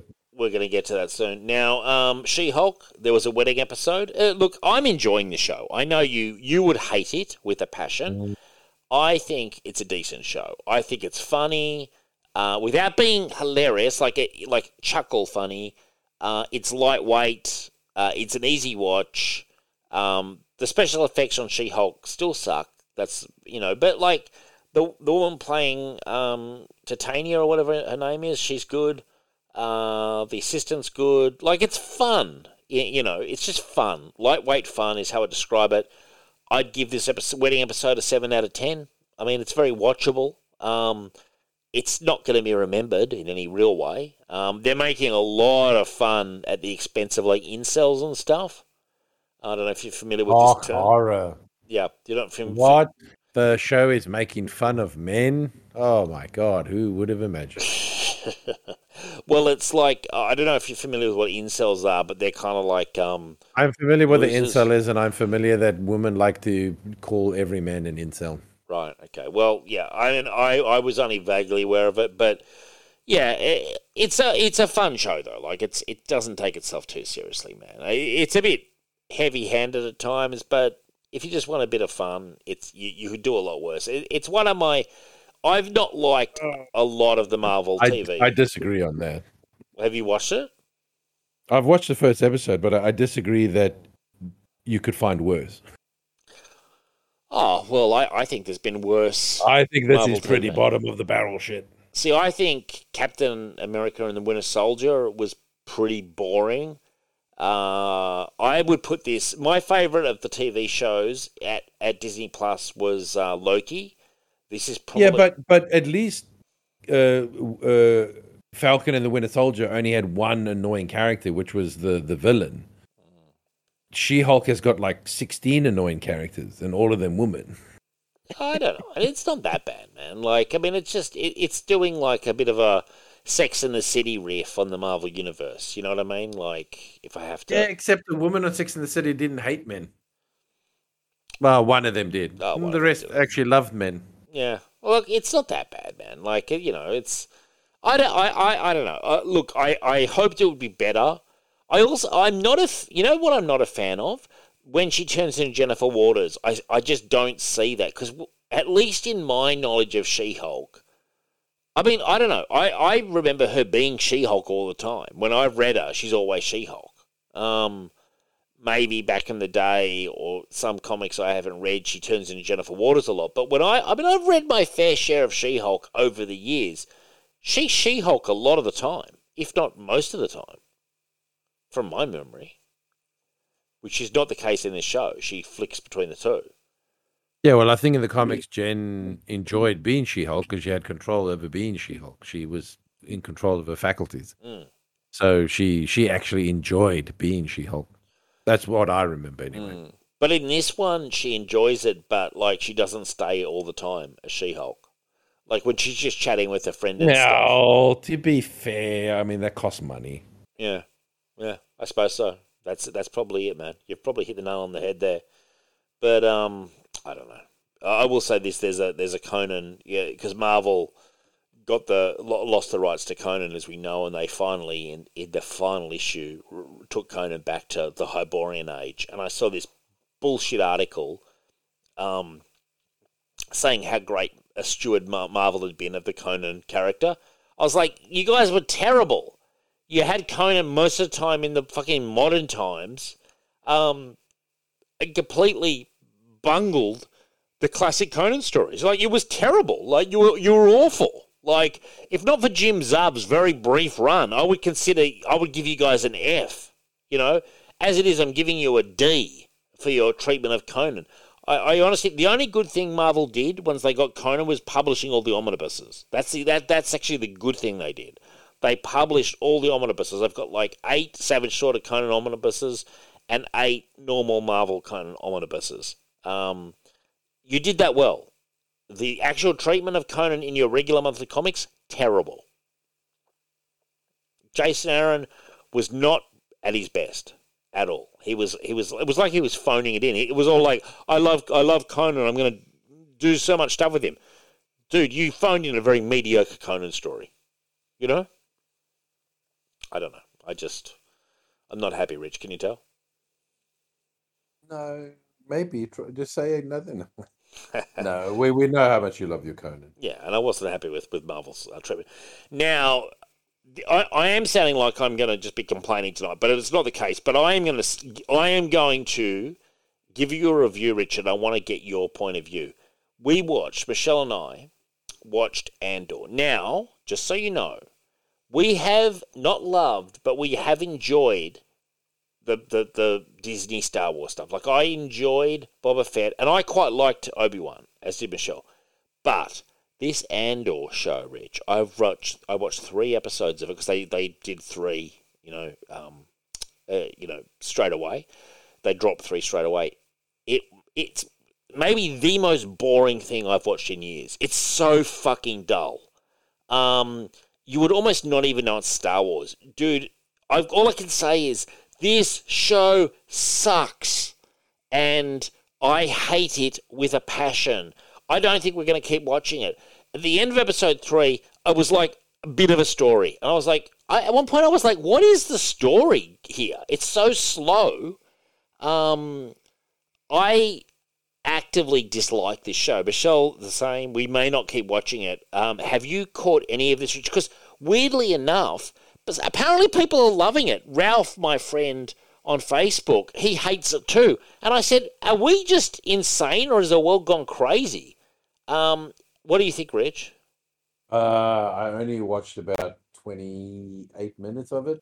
Did you find it very dull and boring? Episode, and then I just switched off because I was just like, I can't watch this and Rings of Power. Like it's, I'll, I will literally kill myself. You don't need to keep watching this at all. I will watch it just out of pure cold blooded professionalism, but it is dull. I'm giving it. It's, it's, it's weird to me that people are raving about it, and I just go, Why? but this feels like the the the least feeling Star Wars show out of all of them. Yeah. But but like what are they raving about? Let's have a look here. Andor reviews. Because to me, it is so fucking slow and dull. And I'm just like, I don't understand people sometimes. I'm like, what are you guys so excited about? Like, I, I, I, mean, look at this. It's my favorite Star Wars show. No offense to Grogu, but so far, Andor is the best Star Wars show. Oh, Jesus. Like, like people are just, they're raving about it. Like, I, I don't understand what. And look, here's New York Times. Andor review. Star Wars without the Star Wars. That's not a positive. like, like, I'm watching it, and I said, I said to, um, I said to Michelle, "Where's an alien? Where's Han Solo? Give me something. Give me something that is like because apparently it's all like, oh, there's no fan service. I'm like, I don't need fan service. I just want a cool story in the Star Wars world. This doesn't even feel like it's in the Star Wars world. Um, I I just I really actually hate it with a passion, and I and I think it's just boring. Um, there's a lot of stuff here about how it's it's it's less Star Warsy. Tony Gilroy, who came in to do the rewrites on um on uh, Oh, Rogue One. I'm sure there'll be tons of articles going forward now how it's brilliant not having Star Wars in Star Wars. Mm. Well, that's what this article I'm reading is. No, but I'm saying there'll be tons of these articles, like really trying to convince Mm. me, Mm. you know, because you know, that, that's what I look at it as, is that that this is brilliant and that I'm crazy for not for for wanting Star Wars in Star Wars. Yeah, well, you know. Now I've got a question for you. The character that um, oh god, what's his name? The guy who's in Thor, the old guy, the professor guy, Skarsgård or something. Oh yeah, yeah, yeah, yeah. okay, yeah. remind me what he did in Rogue One. Was he uh, like in the? Was he one Rogue of One. the? He wasn't in Rogue One. Wasn't he? No. Oh, I thought he was, and I thought that this was he was in this. He's he's trying to form the resistance, I think, or the. No, he, I'm, I'm 98% sure he's not in Rogue One. Oh, so he's a completely new character because he's like Hmm. recruiting him, and I thought it was um, and that happens at the end of episode three. That's when the story finally shows a fucking some small signs of life. Because up until then, I was like, wow, this is um, really uh, I don't know how can I say just dull. Like it's here it goes. Uh, the scene in which Skarsgård's character recruits Cassian while they're pursued by corporate goons takes up much of the fourth episode, and it's an exciting, well executed action set piece. But the recruitment pitch is notably uninspiring, and that's typical of Andor, in which action and design are more than satisfactory, while the thinness of the characterizations leaves you unfulfilled. I mean, I'm like, I don't even think it's action. It's just boring. Um, I agree, the characters aren't very well defined and they are very thin, but it's not like it compensates it with like crazy action. I was, I'm giving it like Michelle said, one out of ten. I'm going to give it two out of ten. I, I am disappointed. I I know you were saying because Michelle was trying to place it. I go, it's a prequel to a prequel, and she was like, really? I was like, yeah. It's like we're getting desperate now. It's a pre. Oh, you know, Yeah, it's like uh, Disney Star Wars is all over the place. Yeah, the prequel to the prequel, Rich. Um, the sequel to the prequel, and it's a prequel to a prequel. I, I, I'm not confident that th- this show needed to have existed. You know, honestly, I, I, especially with this guy, like if you wanted to do a pre New Hope show, I'm not sure this was the most fascinating element. You know, because Yeah, but I don't know. Here's the thing: I don't have an issue with them saying, "Let's do a show about the rebellion." yeah, But why on fuck would you pick a character that we already know dies? Yeah, So there's like all roads lead to death. Oh, great! A character that I don't really fucking care about. yeah, yeah. I already know where his story ends. Why am I invested? Why would I be invested in a TV show about a character that I barely know Mm. from a movie that he dies in at the end? He's not that good of a character that I would yeah. care enough yeah, I agree. to be like, oh, geez, I really want to see what he did before he died. No, I don't care. Uh, yeah, Create a new character that you can, where I have no idea where he could go. Could he die here? Who knows? No, he can't die here because he dies in the stupid fucking movie. Uh, I will say this: he had the one good scene in Rogue One where he shoots that other guy, the other r- rebel guy, to get away, and I was like, "Oh, this guy's a bit of a badass." I can't remember anything else he did in that movie. It wasn't that he didn't fascinating. do anything else. Yeah, it wasn't that fascinating. Like that's what I'm saying. Like, so that that one scene told you a lot about his character, but you know what? It didn't make me feel. Oh man, I need a fucking 18 episode epic telling me how he got there. That's not what I like. I agree. If they were, if they went for a wider scope rebellion show, yeah, I, I'm interested. Sure. But um, he's not a member of the rebellion. I don't think even he, he's yet to be recruited. So he's just a guy. No, again, it's about and it's about this character. It's not about the rebellion. It's about him. Yeah. Well, I'm not fascinated. You know, I'm not fascinated at all. I'm gonna, uh, I'm gonna give it a three out of ten. I'm gonna give it a three out of ten because maybe there's a little bit of promise in that final episode that I saw, but it was a slog, man. And I, and, and I'm gonna be honest with you. I think Disney are doing two things. I think they were aware that the three episodes were extremely slow, which is why they dumped three at once. You know, because otherwise they would be getting a lot of flack for how slow this is going if it was released weekly. And I also think uh, Disney are paying off the critics. I think they're paying off. They're spending quite a bit of money, payola style, to get the critics giving it a bit of positive support. I really do because I, I, I think it's a poor show, a very poor show.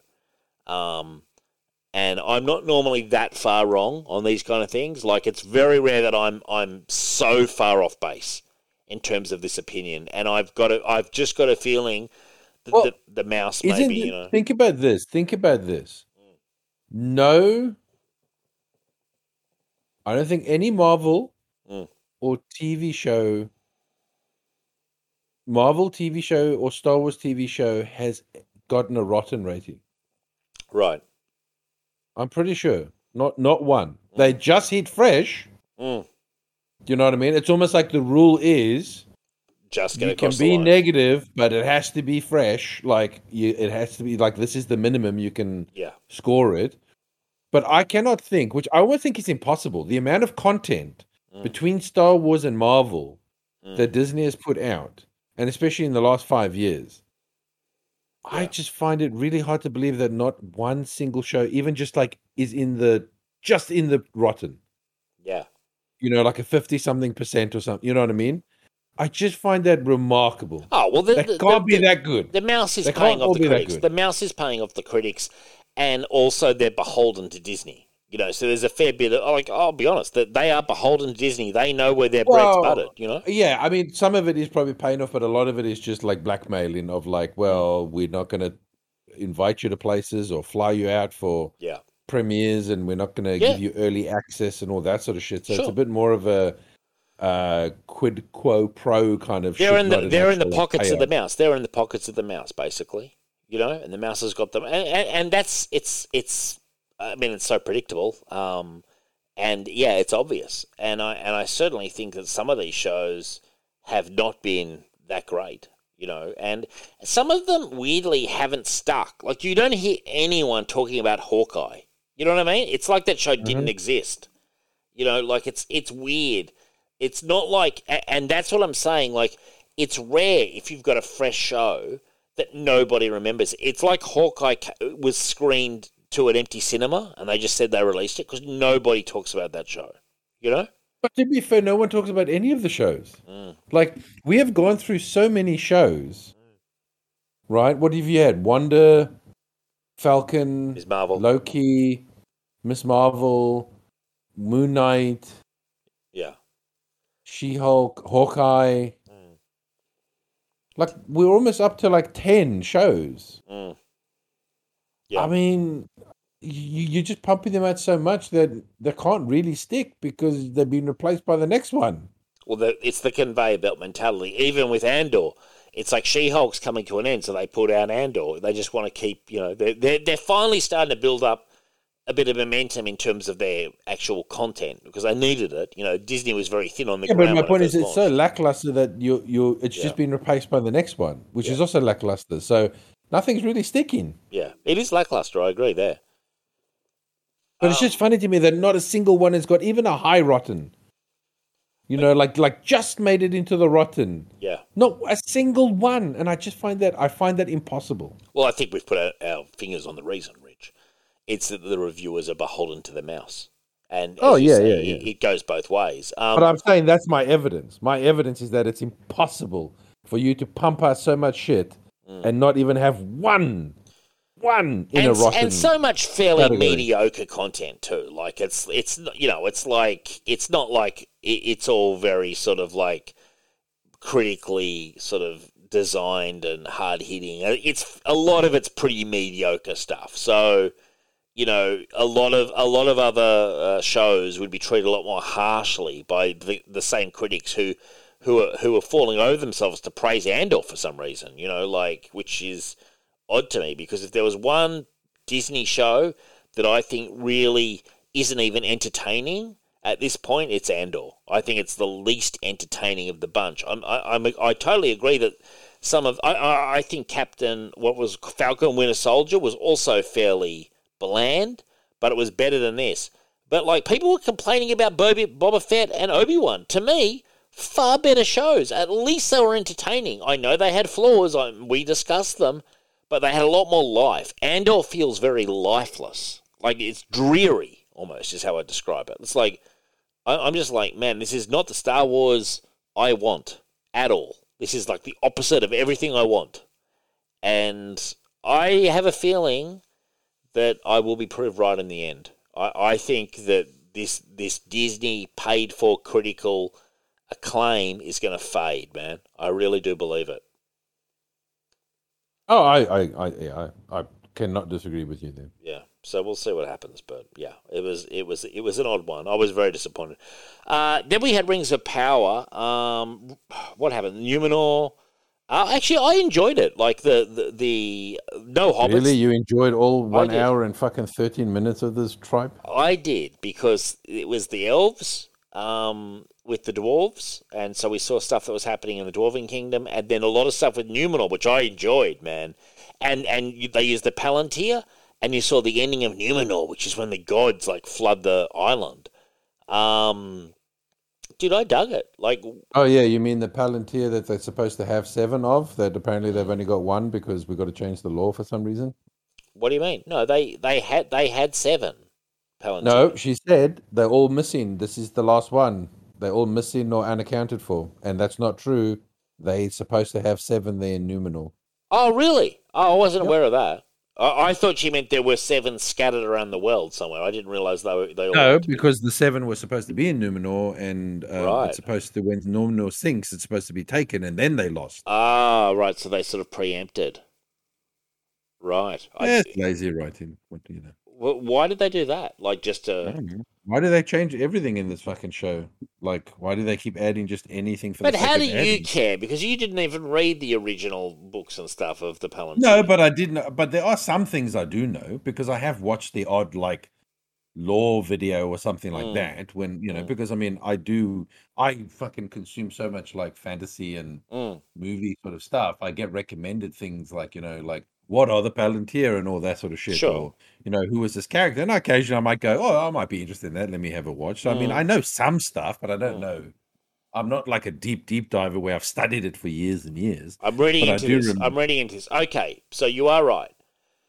Seven. Okay, so this is talking about the original, like Tolkien's books. Yeah, in Tolkien's High Hmm. Fantasy Lord of the Rings, the Palantirs were made by the Elves of Valinor, uh, by the Noldor, apparently by Fëanor himself. The number he made is not stated, but there were at least eight. Seven of the stones given to Amandil of Numenor during the Second Age were saved by his son Elendil. He took them Which is Isildur's father. Yeah, Isildur's father, the the guy who fished um, Galadriel out of the water. Yeah, Mhm. um, he took them to Middle Earth, where while at least the Master Stone remained behind. So you are right. Um, he took seven, and four were taken to Gondor. Um, and of course, we had the one in the Denethor had in Lord of the Rings, and I think Galadriel had one, and other people had them, and um, so, so, uh, Saruman had one because that's how Sauron corrupted him because he kept showing. And same with Denethor, they show that Sauron came to control them somehow. I'm not sure how, but he did. Um, yeah, yeah. That's a that's that that's a that like the Tolkien geek in me again disappointed by that news. Um, when she said it, I was like, oh, okay, so the others are scattered. I, and I must admit, I, I did actually think for a second, oh, okay, I, but I remember reading this now, and you are right. So I don't know, man. It's the same thing though that apparently they don't have the rights to unfinished tales, which is why we're not getting the proper king, uh, Pharazon. We're getting the daughter and the king's infirm. You know, we're not getting the storyline for the unfinished tales, which actually does detail Numenor and all the kings and queens of Numenor, because apparently they didn't buy the rights to unfinished tales, Yeah, which is but baffling. Numenor was also supposed to be sunk because Mm. they went to war against the Valinor to try and Yeah, that's um, what happens. wrest immortality. But I don't think they're going to be doing that in the show Oh, that sucks. I hope they do. because they've said to uh, Galadriel that like she's going to bring some doom to the island or whatever. So I I honestly think they're going to there's going to be a completely different reason why uh, Numenor gets sunk or destroyed. Well, Like, yeah, um, hilariously, um, the storyline is pretty simple. Basically, Ar-Pharazon is like this massive warlord and, and uh, the great king, and he allies with the elves, much like the daughter does. He allies with the elves, and they go and fight Sauron, who has risen in Middle Earth, in a huge battle. Beat him, capture him, take him back to Numenor, where he eventually kind of becomes like the guy in the court whispering in the king's ear, and he keeps telling him about going to Valinor. They then go and invade Valinor, and the second they touch foot on Valinor is when the world is cracked and Numenor. Yeah, but as, as I think, I think they've changed it already. I think the guy that's there, who they think is the lost king, I think he's already um, Sauron. That's interesting. That's yeah, you did say that, and I'm watching him now. Um, and you are right. I mean, they are making no effort to make him appear sympathetic. What about the elf? He seems to know how to play people. Yeah, yeah, You know what I mean? He seems to like he says, "What does she want?" But you know, this is how you smooth talk them. This is how you play them to get what you want. And I'm like, eh, seems like something Sauron would do with his sweet words and yeah. when he makes himself, you know, a, a, appealing and and all that Mm. sort of stuff. Mm, Um, and again, he seems to be fascinated and obsessed with uh, forging mm. uh, or smithing. So, uh, and he, you know, as he says to Galadriel, uh, "I'll help you get out of this, but you need to stop trying to take me away from this island." I'm Mm. gonna stay. So I don't know. There's something sus about him, and I think, but again, it's hard to know what's going to happen because, as I said, they're not really sticking to the yeah. the, the the source material, which a lot of times they can't. Mm. But um, I, d- I don't know, man. I just find I'm not joking. Like, uh, especially when something like- when an episode like this is an hour and 13 minutes, I find myself just like sometimes just like zoning out, man. Yeah, Like I'm yeah. staring at the screen, but I, I sometimes like yeah. go, oh shit, oh fuck, what happened there? Like I wasn't paying, and I have to. Isn't that Uh, sad? Like, because I I'm like that too. Don't you're not alone. I'm finding with weirdly with some stuff that like I should like. I'm just like it just feels very flabby and and not focused enough for me. And I'm just I do find myself checking my phone, and I'm Well, like, Can I say something? It's been very interesting to watch people's opinions turn in real time. mm, So, the first two episodes, everyone was raving about it. yeah, right? Everyone's like, "Oh my god! It's, oh my god! It's so stunning! It's so Beautiful. Oh my god. Oh, oh, oh it's so brilliant. Mm. Cut back to episode four, yeah, And the same people on the same websites, same publishers, whatever. are going, oh, geez, it's a bit boring. Oh, it's not really moving. And oh, I've got these issues. And I was like, yeah, it's a fucking amazing how, you know, come issue four, you maybe start to realize, oh, now that I have to keep watching it. That's good though. That's good that people are realizing that though as well. Like, Yeah, but then I um, also think to myself, but it's no different. Yeah, The but, two episodes but you're raving about Yeah, are just as bad as people- these two. people are, are giving it some, uh, you know, time to set up. But like we're four episodes in, and not There's every happened. It's the glacial pace. yeah, not every scene, but there are scenes in Numenor that honestly, Rich, I feel are so similar to cut scenes in Assassin's Creed Origins, and that is not a compliment. Like where it's just like pr- looks pretty, and some characters babbling on and talking and talking and talking, and you're actually thinking, can I just, you know, can I just cut through this bullshit? You know, because I don't care. Um, it's like that. Like they set it up really nicely. It looks brilliant. Looks very pretty.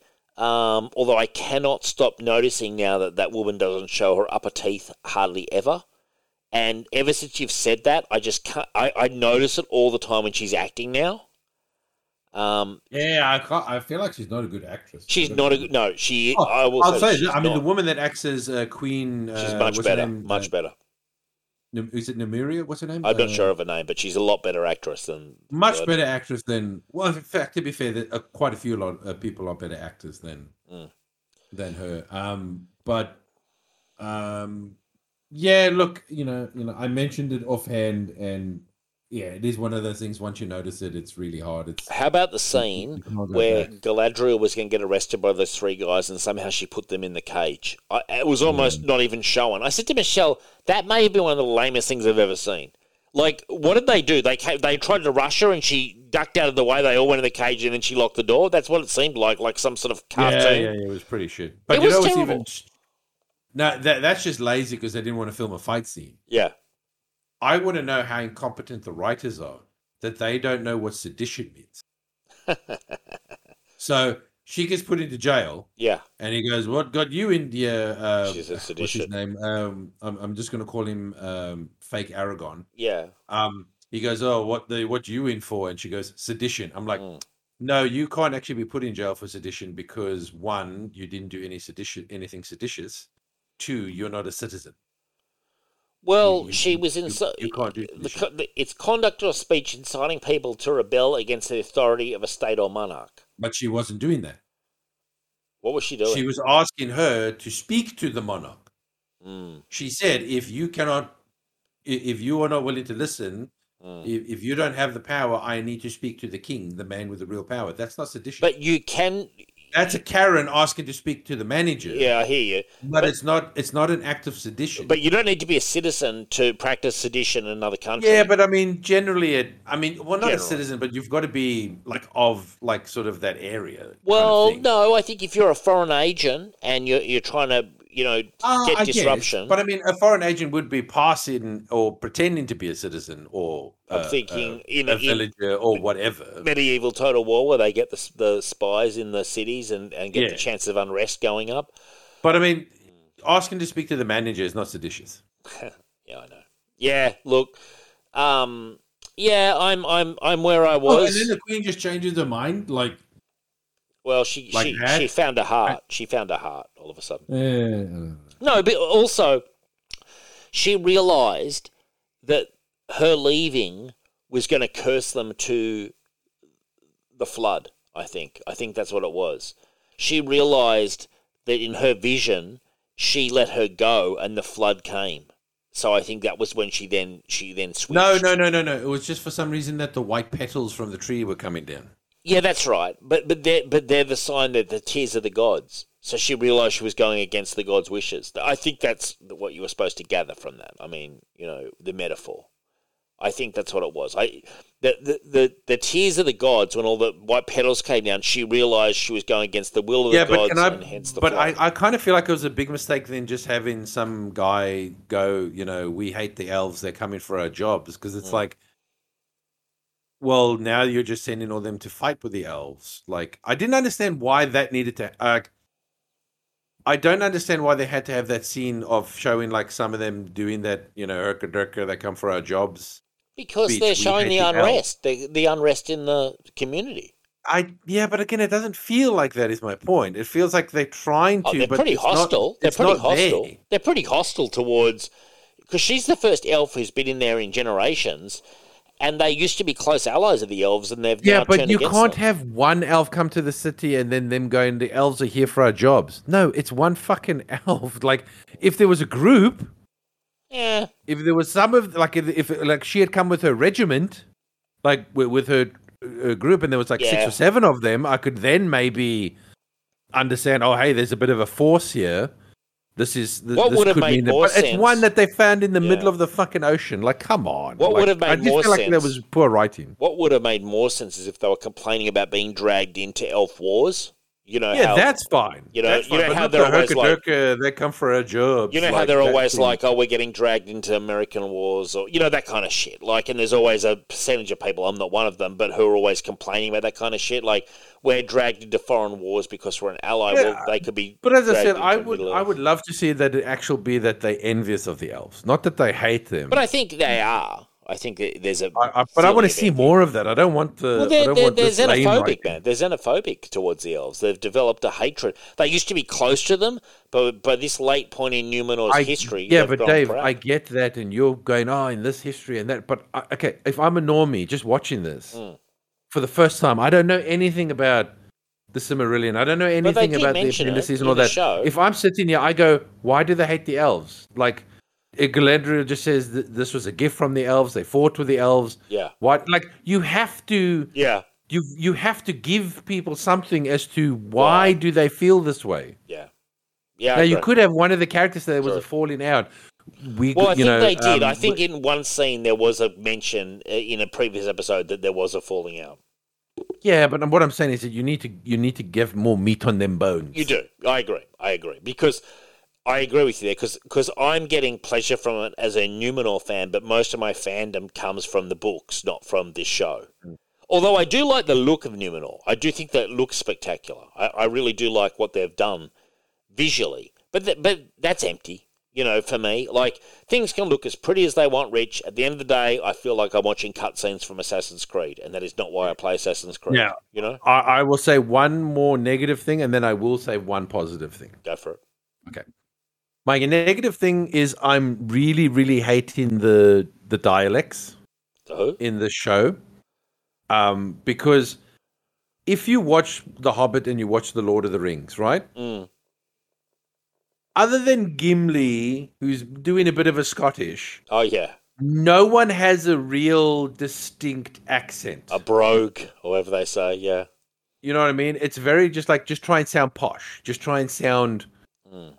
Fantasy. yeah. You know what I mean? Just just don't sound American. Well don't spoken, sound very well you know- spoken, enunciating quite clearly a lot of the time. Yeah, yeah, yeah. You know.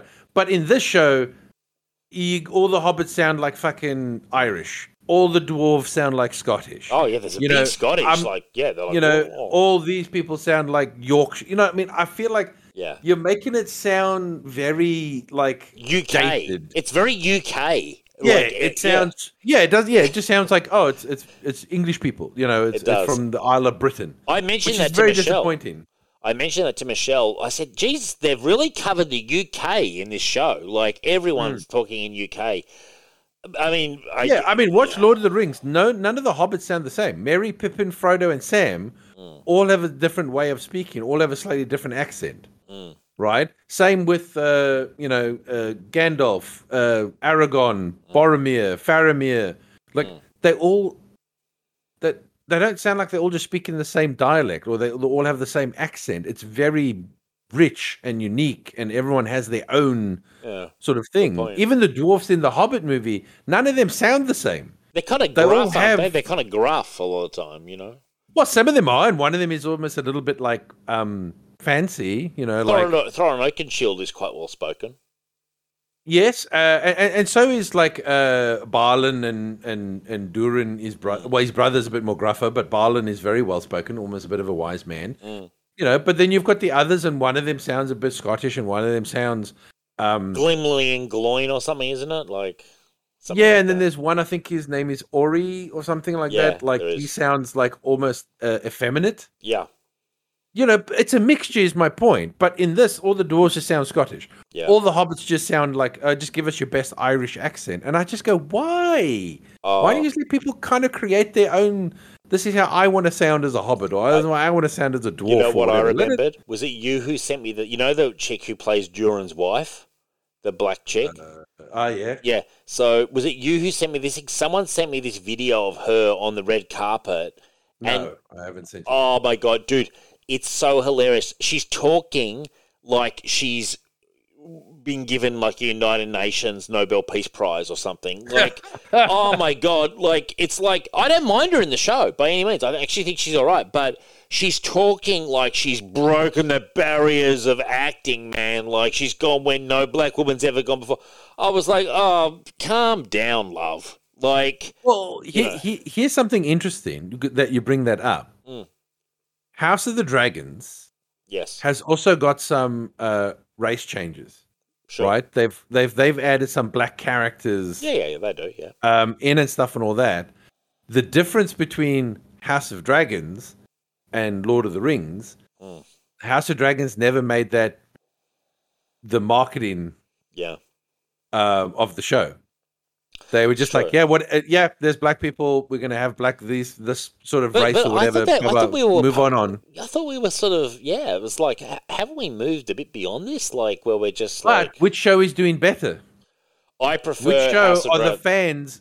You know, the fans are enjoying the show. Mm. The, both shows have got race changes. yeah, Both shows have added black characters to uh, predominantly white Mm. Um, races or, or, or, or clans or whatever the hell you want to call them or houses, whatever. Mm. But the one show made it like beat you over the head with it yeah.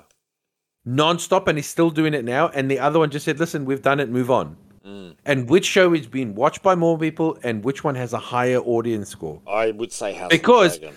both people were prob- both fans are probably watching. If you if you're a Lord of the Rings Yeah, fan, I'm, I'm sure watching, you're bro. watching House of Dragons and vice versa. Yeah. And it's got a very different u- user score. Or audience score between those two shows. You cannot tell me that's not the same people watching those two shows that are rating those two shows. And I just find that funny. I find it funny that the the show that didn't make a big deal House about of, it. House of the Dragon's got an 8.9 out of 10 on IMDb and 84% on Rotten Tomatoes. Let's see what um Rings of Power Is that you're talking about audience or you're talking about critic? I don't know, 84% on Rotten Tomatoes. Um, let's have a look.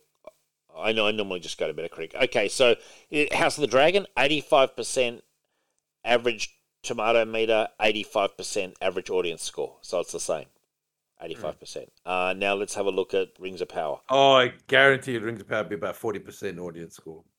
I think it'll be more like in the 50s, but we'll see. Um, I've not checked this out, so I, I honestly don't know. But it won't be higher. There's no way Ring Rings of Power is is is is not as watchable.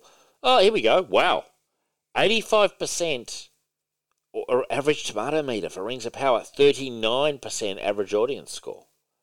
H- how is it getting an 85? So is that 85% from critics? Critics, yes. Right, but let's go to Rings of Power on Metacritic, which is a far more trustworthy um, site because it collates all the critical opinions. So let's have a look. Well, so does Rotten, so does Rotten, uh, Rotten Tomatoes. Yeah, but eighty-five is too high. Like, so it looks like. Let's have a look here.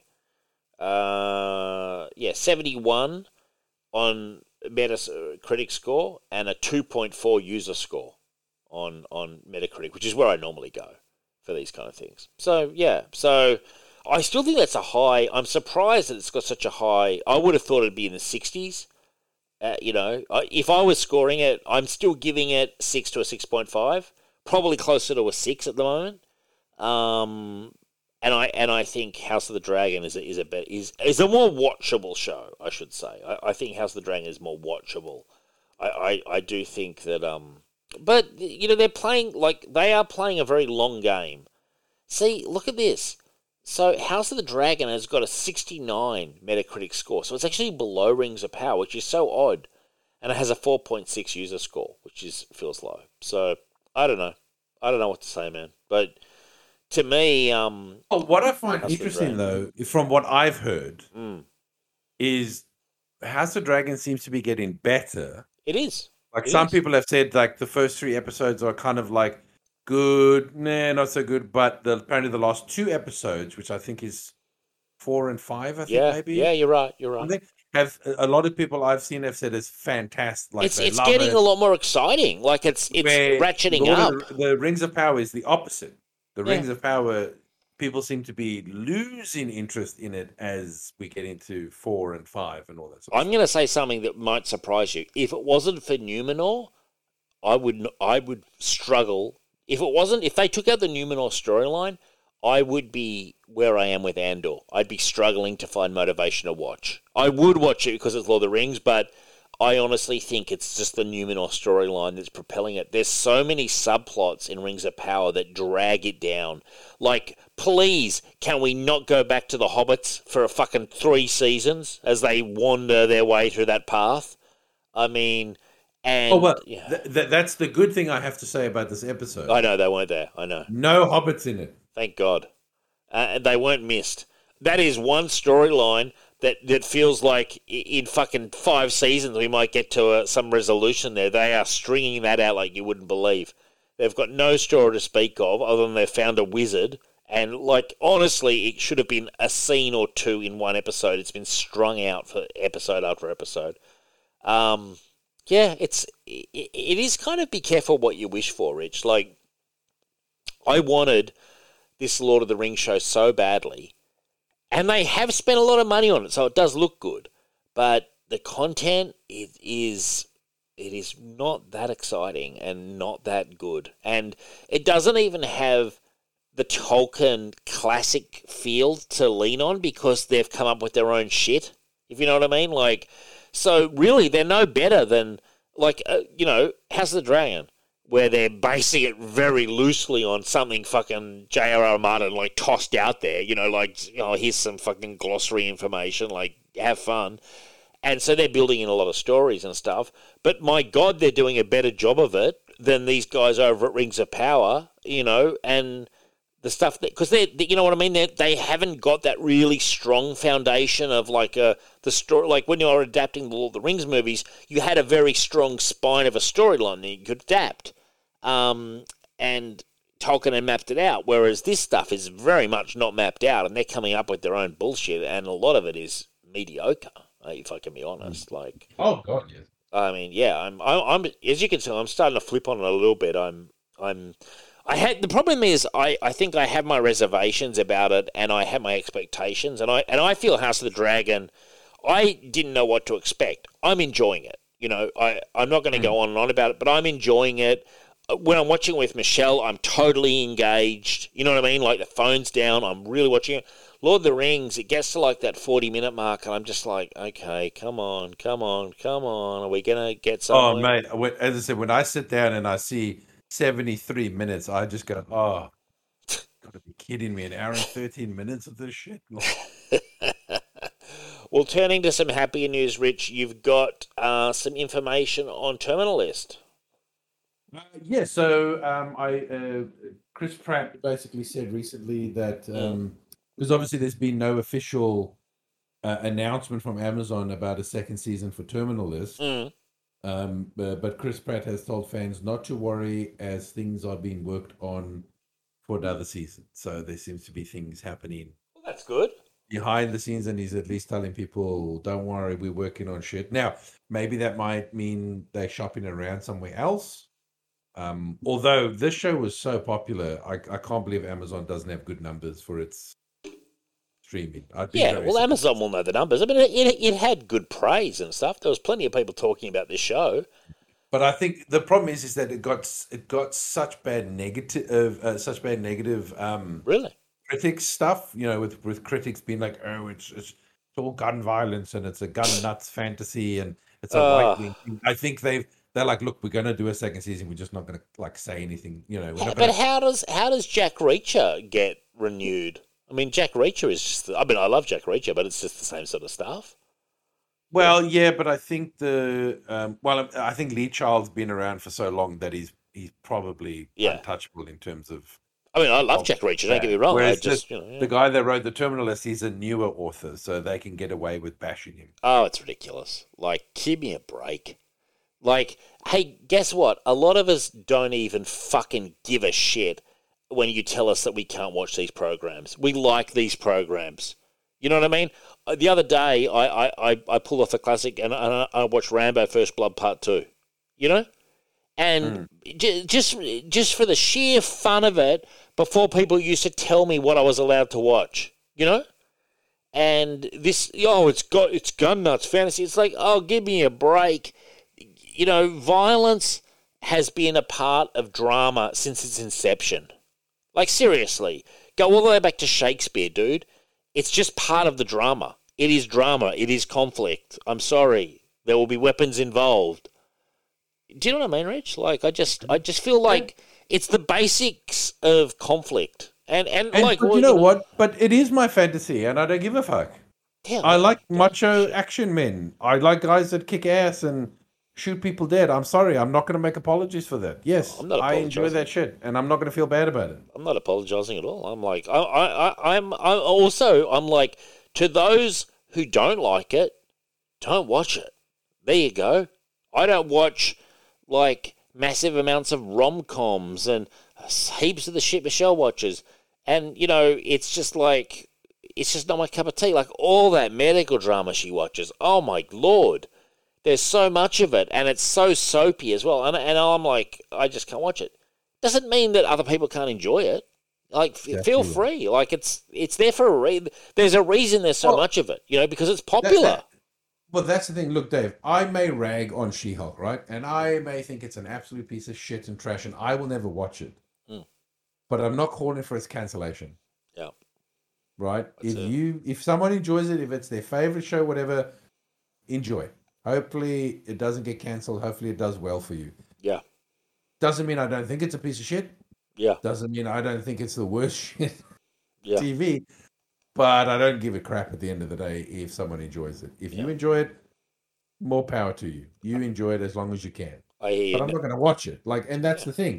If I don't like something, I don't But watch it's and it. it's easy to If ignore it. Like, if you don't like macho fucking action men Hmm. with you know with big guns and big explosions, why are you watching it? Yeah. Um, I tell you something else I didn't enjoy. CB Cebulski was on Word Balloon. Oh my lord! I um I had to turn off because you know what he got onto, Rich. He start he No bab- idea. he he's a babbler too. He sounded nervous. Um, he was saying nothing of consequence. He then started. ba- Well, I was going to say that's he's probably nervous about saying the wrong thing because his his job is probably hanging by a thread. he started babbling. definitely not going to say anything of of note. he he started babbling about these uh, um, like digital books that come out on Marvel Unlimited, like they're shit anyway. And um, ever since Sebby Cebulski, he's a bit of a porky pie um, when he's sitting down, and um, he's a bit of a porky pig at the trough. You know what I mean? And then he's he goes he starts raving on about some fucking chef character. Uh, like almost like Swedish Chef, but in the Marvel universe, and how they're doing like a comic just from his perspective. And he goes, and food's a passion of mine. And I and I just chuckled and I just turned off. I was like, yeah, too much of a passion, CB, from what we've seen. I saw you trying to squeeze into that chair when you were chatting to Tom Brevoort, who was also struggling to uh, fit in fit into his chair.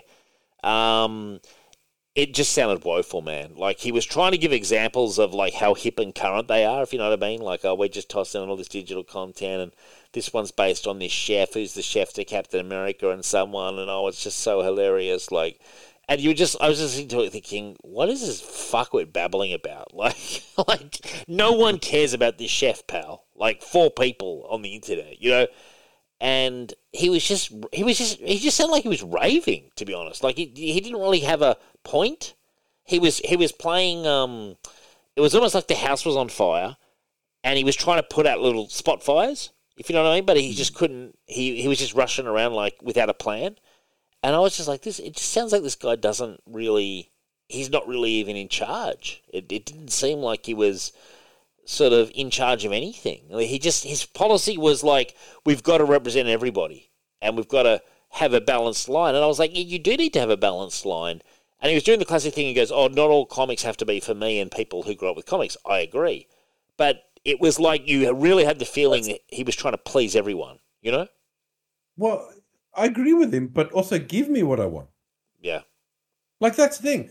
I don't care if you want to tap into like some Gen Z millennial bloody market who want a uh, a, a comic book about a, a a woman that sits on a couch talking about a favorite food. I give a shit if you want to do those comics. Just keep giving me my comics as well. Yeah. Keep Yeah. giving, like I said, give me my Yeah. Well, that's enjoyment. Don't don't just go. Oh well, we're going to make comics for a more modern audience. Okay, but you can still make comics for an older audience too. Like that's what they oh, lost, I think, it's not one. It's not one or the other. You dipshit. Yeah, I, I think. Look, from what I heard, a he didn't seem to be the guy in charge. You know what I mean? He's getting his marching orders from above. That's for sure. Um, he doesn't even seem to have a heap of control over his creators. He's his policy is like let the creators create. That seemed to be it. Um, that's That's great. fine. Let them create, but then you still have to edit them. Yeah, he's You not still doing have that. to say not good enough. Bye. It didn't sound like he was doing it. He, he he honestly sounded like one of those guys who's got a very light management style. But unfortunately, things aren't good. You know what I mean? Like things aren't good with Marvel comic sales. Things aren't good across the board. they've they've. I mean, it, it shows in how they just constantly reboot now. Like even Spider Man doesn't get more than about twenty five issues. You know, it feels like it's very. Doesn't take long before they reboot Spider Man. They've lost the magic. It's lost. Uh, they're clinging to a few titles of some worth, but it's it, they've lost. I think they've lost the war, man. I, I honestly think they've lost the war for the imagination of today's youth, and they've and their their older customers are going, "What has happened to the House of Ideas?" And, and CB Cebulski was not a man with hands. He was a man with excuses and plenty of deferring to above. There was plenty of that. Um, but he was he didn't sound like a take charge kind of guy, if you know what I mean. Um, It was I, I put it on with an open mind because I was like, let's see what CB how he, how he talks.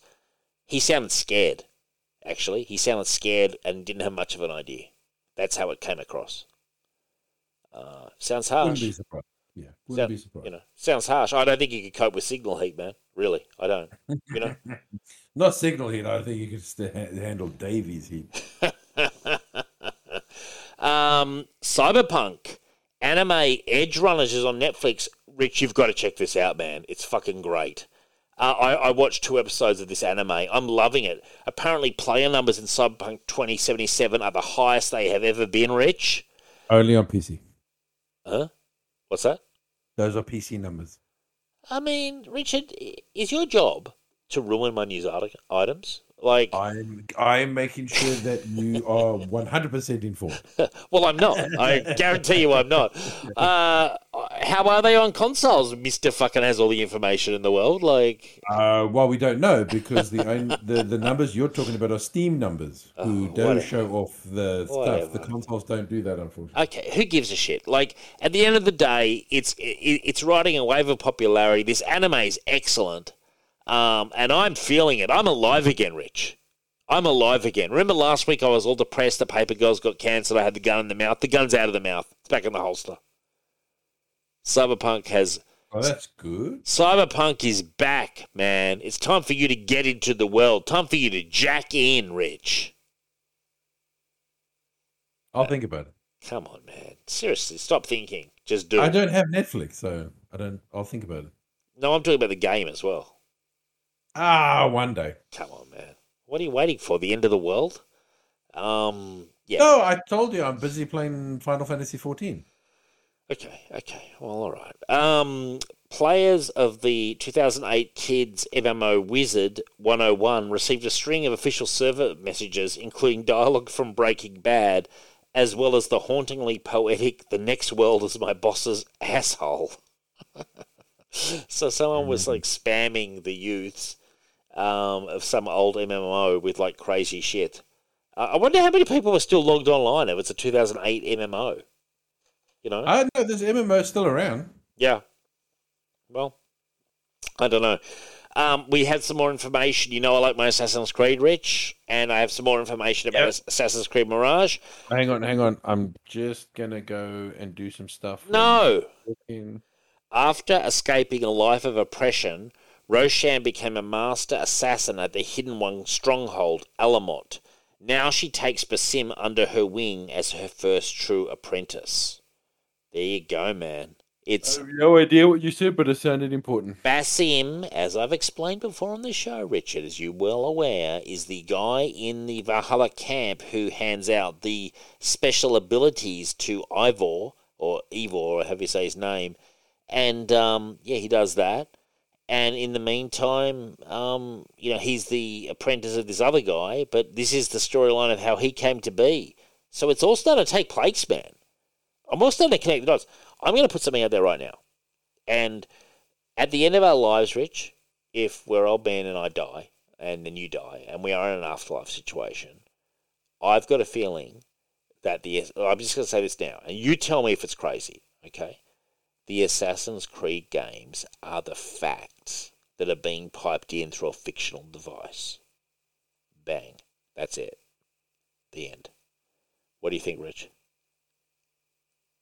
I think whatever makes you happy there. No, that's not an answer, man. A- am I insane to be thinking that? How insane on a scale of 1 to 10? Oh Jesus! Uh, I don't. I don't even know if if your crazy fits on a scale. That's the problem. I've just got a feeling about it, man. I've just got a feeling that it's kind of like the Matrix situation. It's very similar. I tell you one thing they could do with Assassin's Creed is get rid of the modern day cutscenes. Oh my god, they're dull, and they've only gotten worse. They've put less effort into those cutscenes as as the storyline has gone on. I'm just like, that- I think last week there was an announcement they're going to finally get rid of it, and I'm just like, oh, thank Christ, because they achieved nothing. I ne- I don't even understand them. I'll be honest, I don't understand the cutscenes. Um, well, the thing is, they the purpose of those Mm. was to explain. How he It was trying to take a- it was trying to take a game mechanic and explain why it was plausible. Mm, So, for instance, in the real world, if you failed the assass, you know, the assassination, if you died, if you got caught, Mm. well, technically that's game over. mm, You can't play the game anymore. You failed. If it Mm. was real world, mm. but I guess it was just their way of saying, how can we take this? It's a game mechanic. You die, yeah, you yeah, and it do again, and- reboots. and how can we do it and make it part of the actual story of the game as to why you can fail, retry. But did we need it though? what like, and that's what really the animus was for. Yeah, but I'm over the animus, man. You know, Yeah, well, that's why the last ones haven't had it, Dave. they have got it, dude. you- They've got it. Are you kidding? Assassin's Creed Valhalla has it. Does it- Origins and the other one? Origins has it. I I've not played Oh, okay. Odyssey. I thought they killed off Desmond in one of the Assassins. Creed. Desmond's dead, but they've got this other chick, um, Layla Oh, or okay. something. Yeah, no, it's it's definitely there, man. Um, yeah, it's uh, yeah, it's definitely there, dude. Like the, it's definitely in uh, Origins, and and and the and and by the way, the cutscenes have gotten way more shit. Like they're doing less with them, you know. But and it's also in um, and dude, at the end of fucking Valhalla, I mean, I don't even understand what happened. One of the assassins comes into the real world at the end. And you're like, what? How did that even happen? Like, it, it gets bizarre, dude. It doesn't make sense, man. Like, I don't even know how these games keep getting made every time. So dude, it gets. This is what I'm saying. This is why I'm saying I think some of it could be true. You know? Dave. oh, Dave. I just, I don't know. I don't know what sort of help you need. I don't know. I don't know who to recommend to you. I don't know where to take you. I don't want any help, man. I just want the new Assassin's Creed game. Like, give me a fucking Mm, I don't know. We've got to, we've got to figure out what your prescription is. Dude, I don't want help. I want to be left alone to play my Oh Assassin's Creed. no, you, you need help discerning reality from fiction, Yeah. Dave. You, Sure. your mind is blurring those lines every week. It gets worse and worse. I don't I'm care. worried about you. I'm I worried. I don't give a shit. Like, you know, I I'm worried care. that one day I'm gonna MJ is gonna tell me you killed yourself because you took something and you tried to jab it into your neck, thinking you were plugging yourself into the matrix or something. Like, I'm just worried about what's gonna happen to you one day. Oh well, don't worry too much. Um, I'm looking forward to Assassin's Creed Mirage, so nothing's going to happen until that comes out. That's for sure. Uh, and don't forget about the codename Red. I'm dying for that Japanese one. So believe you me, I've got plenty of reasons to hang around. Um, now, a new study proves that America loves Spider-Man, who beat the runners-up by enormous margin in terms of favourite hero. Rich, did that surprise you that Spider-Man still wins that poll? What poll is this? It's a poll that the Youth of America took, and Spider-Man was their famous favourite hero by a massive New margin. study proves that Am- that America loves Spider-Man, who beat up the ru- wha- Yeah, the uh, runner he beat the runners up by an enormous margin. So people are like, is is Batman, Wolverine, you know, all these shitty anime characters? No, Spider Man. Good. Okay. I'm glad. I'm, I'm a bit surprised because I, th- I thought Batman or maybe some shitty fucking anime character might have done it, but no. Thankfully, Spider Man held them off at the pass. Uh, now, you should be happy, Rich. Invincible's third season is already in production.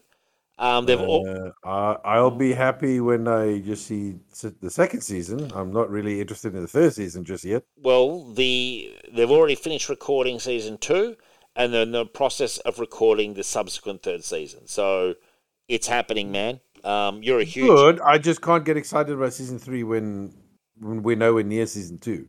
sure. Well, I can. Um, Batman, Caped Crusader is being pursued by multiple outlets. Thank Jesus. Thank the sweet lords of God and money and death that um, Batman, Caped Crusader, you know I need this show, man. I need this show like Um, fucking oxygen. Well, it's because you're wrong. Why? You Because the show that you should be asking more of is uh, Batman Brave and the Bold. Great show. But I want Caped Crusader I want Ed no. Brubaker I want more. No, no, no. Fuck that. I want more Batman Brave and the Bold. It's a great show, Batman Brave and the Bold. I agree. But it's available on HBO Max. You can watch it right Yeah, now. but I want more. I don't want just the three seasons. I want another three seasons. Jesus. Greedy. I want six. I want seven in total. But I want my Batman Caped Crusader with Ed Brubaker. Well, I don't. Why? What, what, why are you against this show that's like the pre, the sequel to um the animated series? Because the beauty of Batman Brave and the Bold is one, it's show. fun. It is a great show. Two, it it, it utilizes it utilizes the entire DC um Canon. ca- um uh, universe. Yeah, it is a good show. I look, I, I do love Batman Brave and the Bold. It's a great show. Um, but you know, we can have. I mean, but Caped Crusader with Ed Brubaker, Greg Rucka writing, man, like dark gothic Batman. Wouldn't care any. Oh. But you love the animated series, didn't you? The original animated series. Yeah, but I actually can I be honest with you? I actually enjoy Brave and the Bold more. Okay. Well, Batman Brave and the Bold is a great show. I, I, I mean, you know, I love that show as well. Um, so now, I mean that that's kind of I like I that's just that's my I love that Batman because it's just he's silly. He's not. It's not overly serious. Like No. he doesn't take himself too seriously. no, I mean, he is a serious character technically in that world. Like Mm. you know, he he's annoyed by people. You know, not doing their shit properly. But he's a far more lighter character. Like Oh, he's he's he's sort of like the Adam West in a way, you know. Hmm. Um, he's he's kind of the straight man. justice. Yeah, he's pretty cool. I, I I I I understand why you like it so much. I love it as well. I mean, I love it, but I mean, I I'd love both. If they said if they said they doing more Batman Brave and the Bold, I'm down for it. You know, in a heartbeat. Like, why not? It was a great show. I, I actually think it's it's well loved by um you know people who know about it, but it doesn't feel like it had the same outreach as animated series did. Like less people are aware of it outside the hardcore fan base. It it feels like anyway. Um, but it's a great- Maybe, it's maybe. a great, oh well, I mean, it's a great show. Uh, Don't get me wrong, it's a great show. Splinter Cell, Rich. Did you ever play this game? Yes. Okay, so they're going to remake the story for a modern day audience. We want to keep the spirit and themes of the original game. Wasn't it like uh, you were against terrorists? Like, how could they not do that today? Was it weren't you against terrorists and like sort of some massive terrorist thing was going off? It was like a gun. It was like a run and gun game. wasn't? Like a shoot 'em up. Um, no, no, no, no. It's a, it's um, it's a stealth game. Oh, okay. So it's not like a Call of Duty. Yeah, and I have no interest in Splinter Cell Mm. That has Michael Ironside.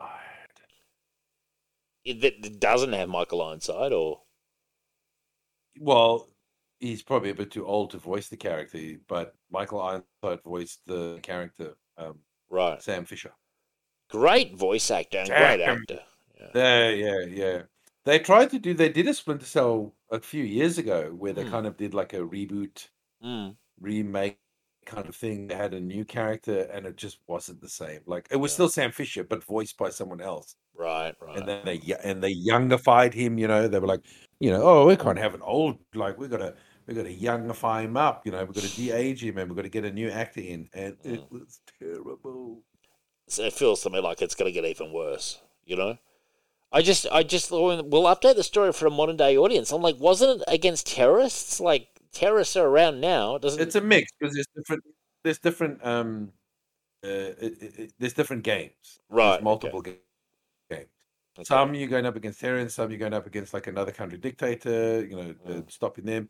Sometimes it's like um, uh, uh, uh, enemies in the government, like Mm. splinter factions and all that sort of stuff. So. Um, it's a mix. It's a mix. It's Was it a just like, 360 oh, game? Was it a 360 game? Yeah, Rich. So basically, you're saying it was a, it was an original Xbox game and 360, but it never came onto the Xbox One or the PS4? Yeah, I mean, it came on the other consoles as well. I Mm. mean, it was on PlayStation 2 and, and GameCube and all that, but I think it the first game was on Xbox, yes, the original. Gotcha. Like, yeah, yeah, and okay. and they've they've had multiple games, but they all were on like PlayStation 3, Xbox 360. Yep. Um, there's never been a next gen Right. Splinter Cell. Well, it's about time that, and, and it wasn't. It wasn't like. I mean, what do you call not MMO, but like what do you call like Call of Duty when everyone's playing like a a multiplayer? It Oh, wasn't that uh, that's a multiplayer game. Yes, Yeah. that's a, a, a player versus player multiplayer. but this wasn't. It was just stealth solo. Was that right? No, this was like yeah, it's a stealth game. Yeah, this is just a sneaky fi, sneak in, kill the target. Right. Kind of like a a, a, a like a Assassin's Creed. Okay, cool. Um, all right. Now, as Barbara Broccoli and or Broccoli and Michael G. Wilson look for the next James Bond, they hope to avoid the franchise fatigue experienced by Daniel Craig, um, who spent a lot of time moaning about James Bond in between cashing huge paychecks. Oh, he's a he's a moaner and a griper and a pussy. Did do some good Bond. I did. I love Skyfall. I, I, I really Oh, I will seriously, I will fight you on that, Dave. I- Casino Royale and Skyfall. I really enjoyed. The rest of the movies, I well, I haven't even seen the last one. So, but Worst James Bond ever. the actor. Yeah, Daniel Craig is the worst James Bond. To... That's a pretty hot take. That's a pretty hot take. No, I don't think so. I don't think so. Well, he, I mean, his movies made tons of money, and he did, you know, he helped usher back in the new popularity with Casino Royale. That was a very big hit. Um, and so was Skyfall. I mean, I, I, I didn't see the last one. I haven't seen the last one. Bond has never felt less important as he does now with Daniel Craig. Okay. Well, all right, but I mean, you know, it's a it, it, it, it's a it's a debate point, and at this point, I'm you know, look, let's face it. He, I think he probably stayed too long, you know, as well. I think maybe he got a bit stale in the role, um, as happened to other Bonds in their time.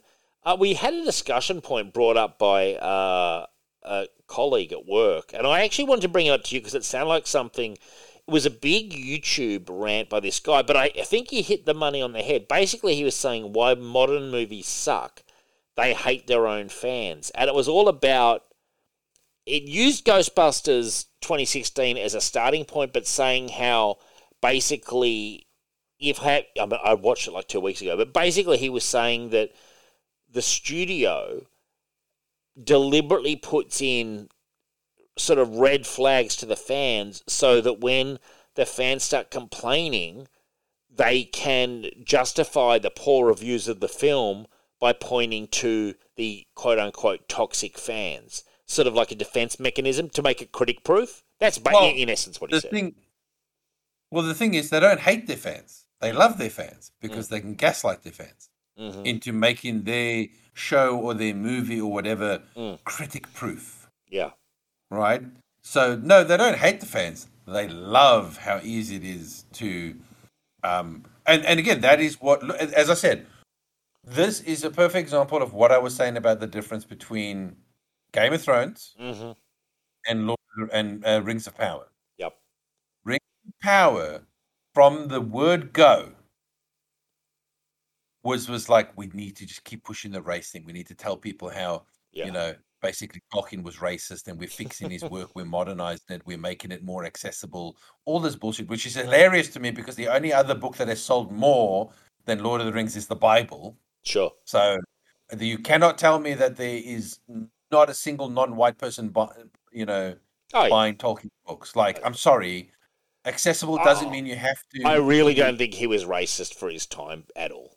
Like at all. No, but that's what they mean. You're like, oh, he's old, he's stodgy, he's like, oh, he only saw white. You know what I mean? It's that typical shit. Yeah. That my point is that's the shit that they're saying Yeah. because they know that that's going to get you as a fan riled up because Yep.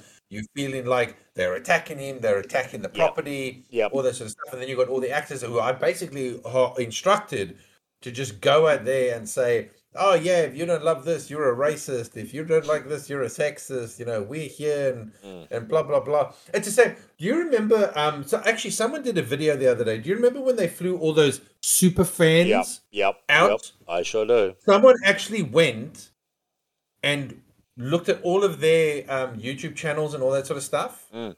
since the Rings of Power came out, and none of those super fans Hmm. have made a single video about the show.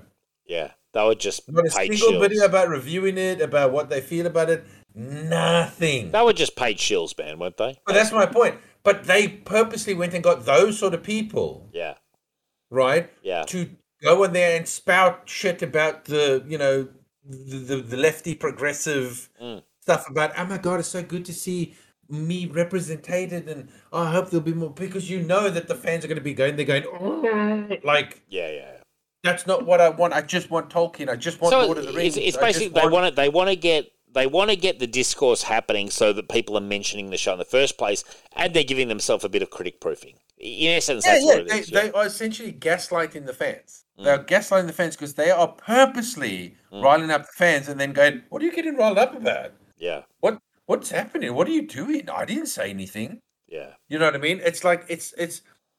Yeah, I mean, I agree with uh, what what he's saying there, into the point that they definitely do rile up the. Mm. They purposely put shit like that out there, um, because they know it's going to be shit, and they're Yeah. like, well, the only way to, um, to shield themselves to make sure that they can point and say, no, no, no, we got review bombed. yeah, Right. And that's what I said. I fucking love that only audiences can review bomb. hmm So when a movie comes out and every single critic Mm. gives it a scathing review, Mm. is that not review bombing? If every single critic is yeah. panning a movie, is that not review bombing? What's the difference? What's the difference between every single critic saying a movie is shit Not much. and ninety percent of the audience saying the movie is shit? I will say What's one thing though. I will say one thing. It's something I don't agree with is when people are slamming the numbers before it even gets released. That's I think silly, and that's just one thing. I, I think people do that. They go on. slamming the numbers. So if you go look at IMDb, you will see movies that aren't even released yet have sometimes really low uh, IMDb scores or really high, and like the movie's not even released.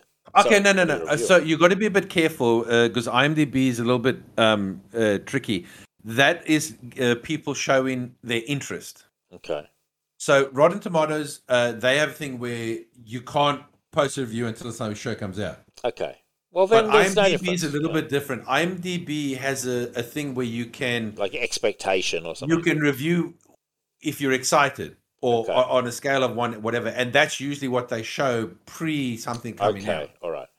But Well, then that yeah. will change to an actual proper Yeah. review aggregate once a, a show comes out. So, Well, but, yeah, I agree. yeah, that would, yeah. I mean that, but I also don't believe in review bombing in the sense that let let's say you watch the trailers Mm. and and and you hated it, don't post a review unless you've actually watched it.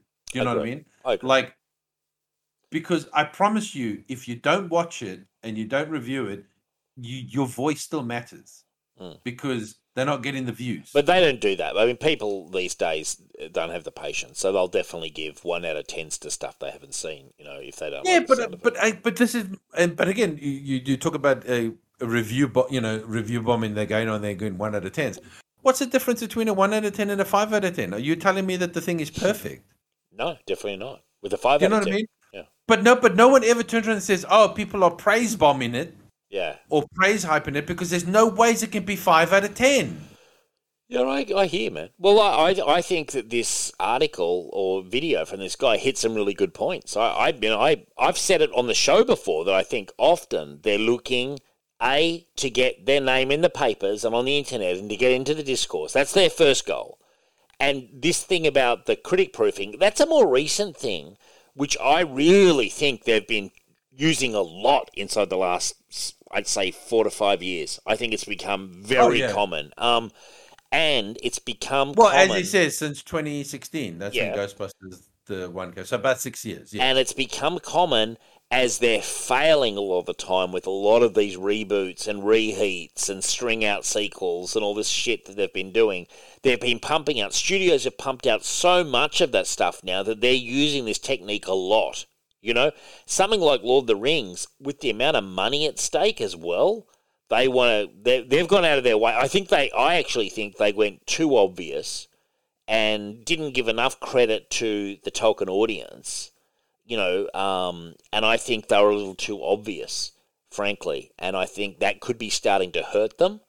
Um, and I wouldn't be surprised if there's a bit of course correction on Lord of the Rings as it goes on, and the Rings of Power as it goes on. I think I think we might see some course correction to try to get this show uh, working a bit better by season two because there's too much money at stake for. I I would love, I would love to be able to get hold of uh, Jeff Bezos' son yeah, and ask him.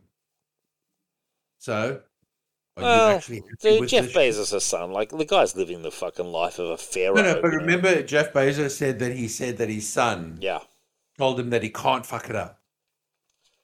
yeah, he did. we reported that, yeah. news. So I would love to ask the son. So, Well, his do you son's feel going he to tell you. fucked it? Do you feel he fucked it up, or are you actually happy with His it? son's going to back daddy's play. Are you kidding? His son's living the golden ticket. Why would you want to disrupt that rhythm? Seriously, man, think about it. You know, his But I'd love for him to answer honestly. I would love. It would it would be interesting to answer put a lie detector on him. I agree. It would be interesting just to get his live reaction.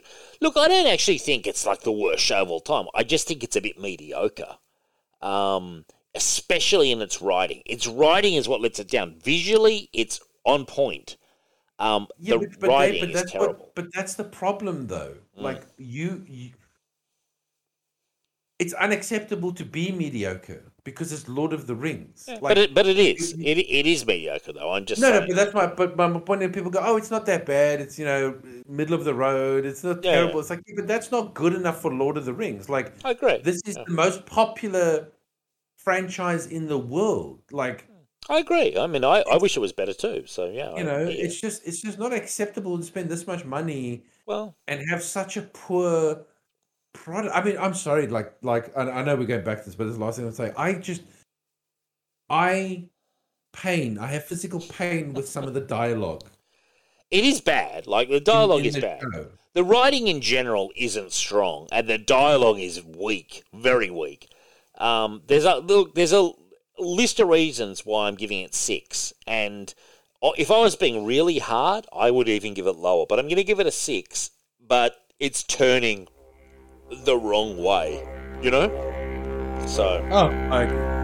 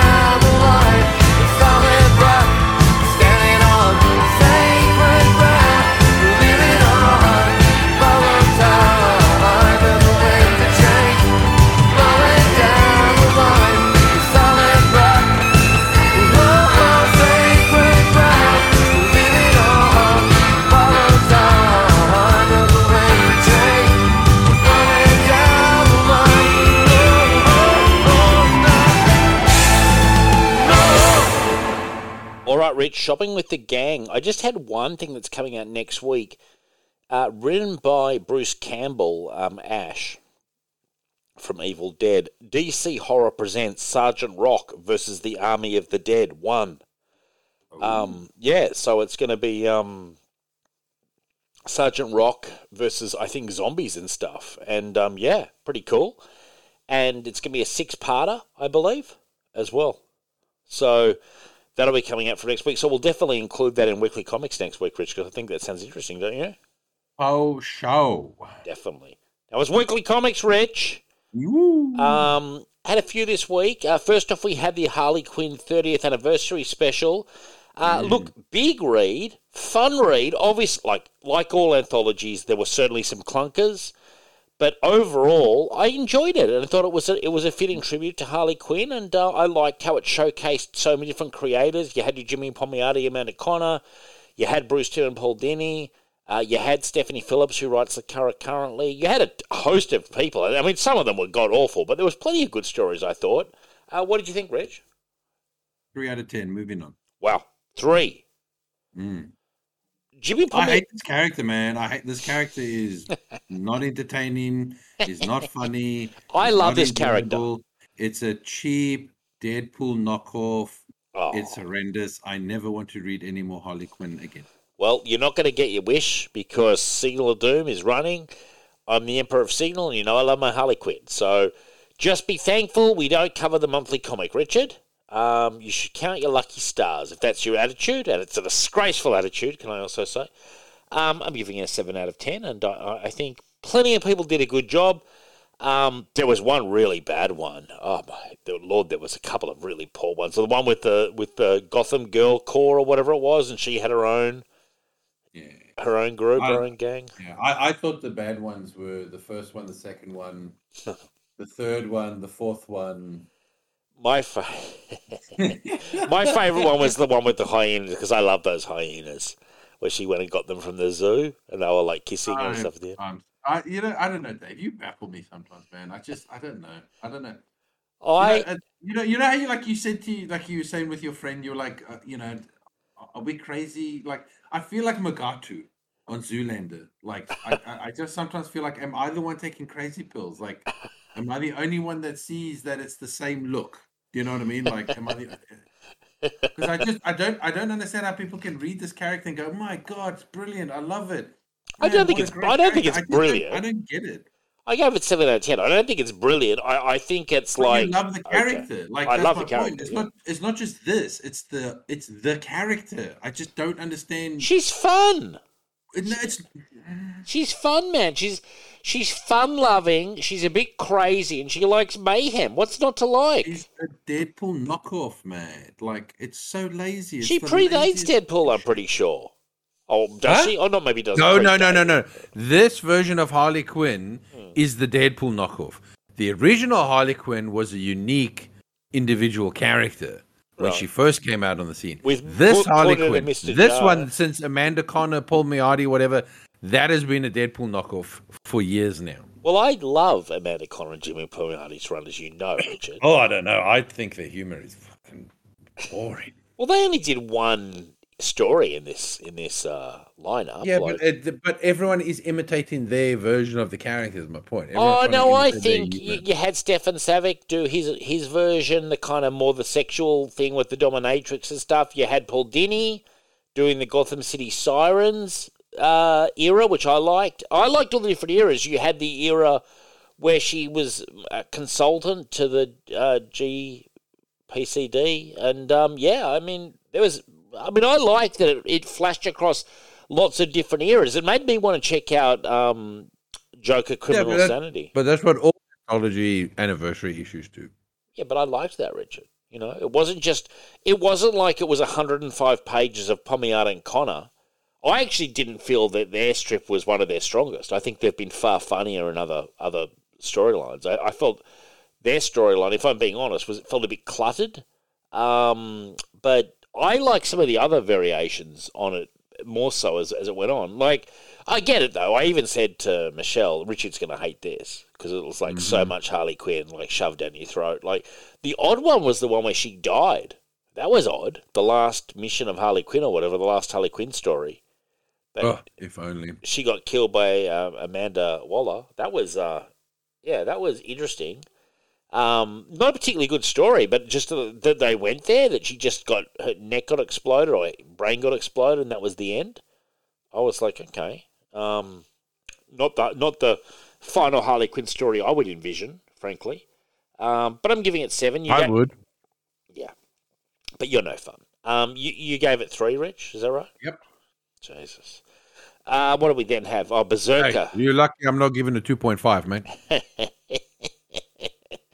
Berserker 10. I'm giving this 3 out of 10. This is a book that continues to lose steam on a fucking monthly or bi monthly basis whenever it comes out. I mean, Rich, does it feel like that, like Keanu's run out of ideas and he's just sort of like, it's almost like just random What do you mean run of ideas? Keanu's idea was, I want an immortal guy that looks like me. That was it. but it just feels like they they have complete like they're talking about spinning this into a you know uh, animated series. There's going to be this there's going to be that. Like we're 10 issues into the comic. It feels like the fucking walking dead as in a zombie not the uh, fucking huge franchise. It really this is a comic stumbling to 10 in my opinion I keep forgetting this comic exists until you put it on the bloody list. well even my loyalty to Keanu, which dates back to the early 90s is starting to get tested now you know um, I've Sure, been, uh, should definitely be. I've been I've been loyal to Keanu Reeves for a long, long time, but I'm starting to question this comic. So yeah, I'm giving it. Only starting to? Yeah, well, the last I think three issues have really kind of like hurt it. What are you giving it out of ten, Rich? I'll go with your three out of ten as well. Yep. Uh, then we had Superman two eight two. I love this. This is Elliot S. Maggin. Um, storyline is pretty simple. Lex Luthor breaks Coming on the show, boys and girls. coming on the show. Just a reminder. Just a reminder. That's right. Our, our hourly reminder that Elliot S. Maggin is is inbound.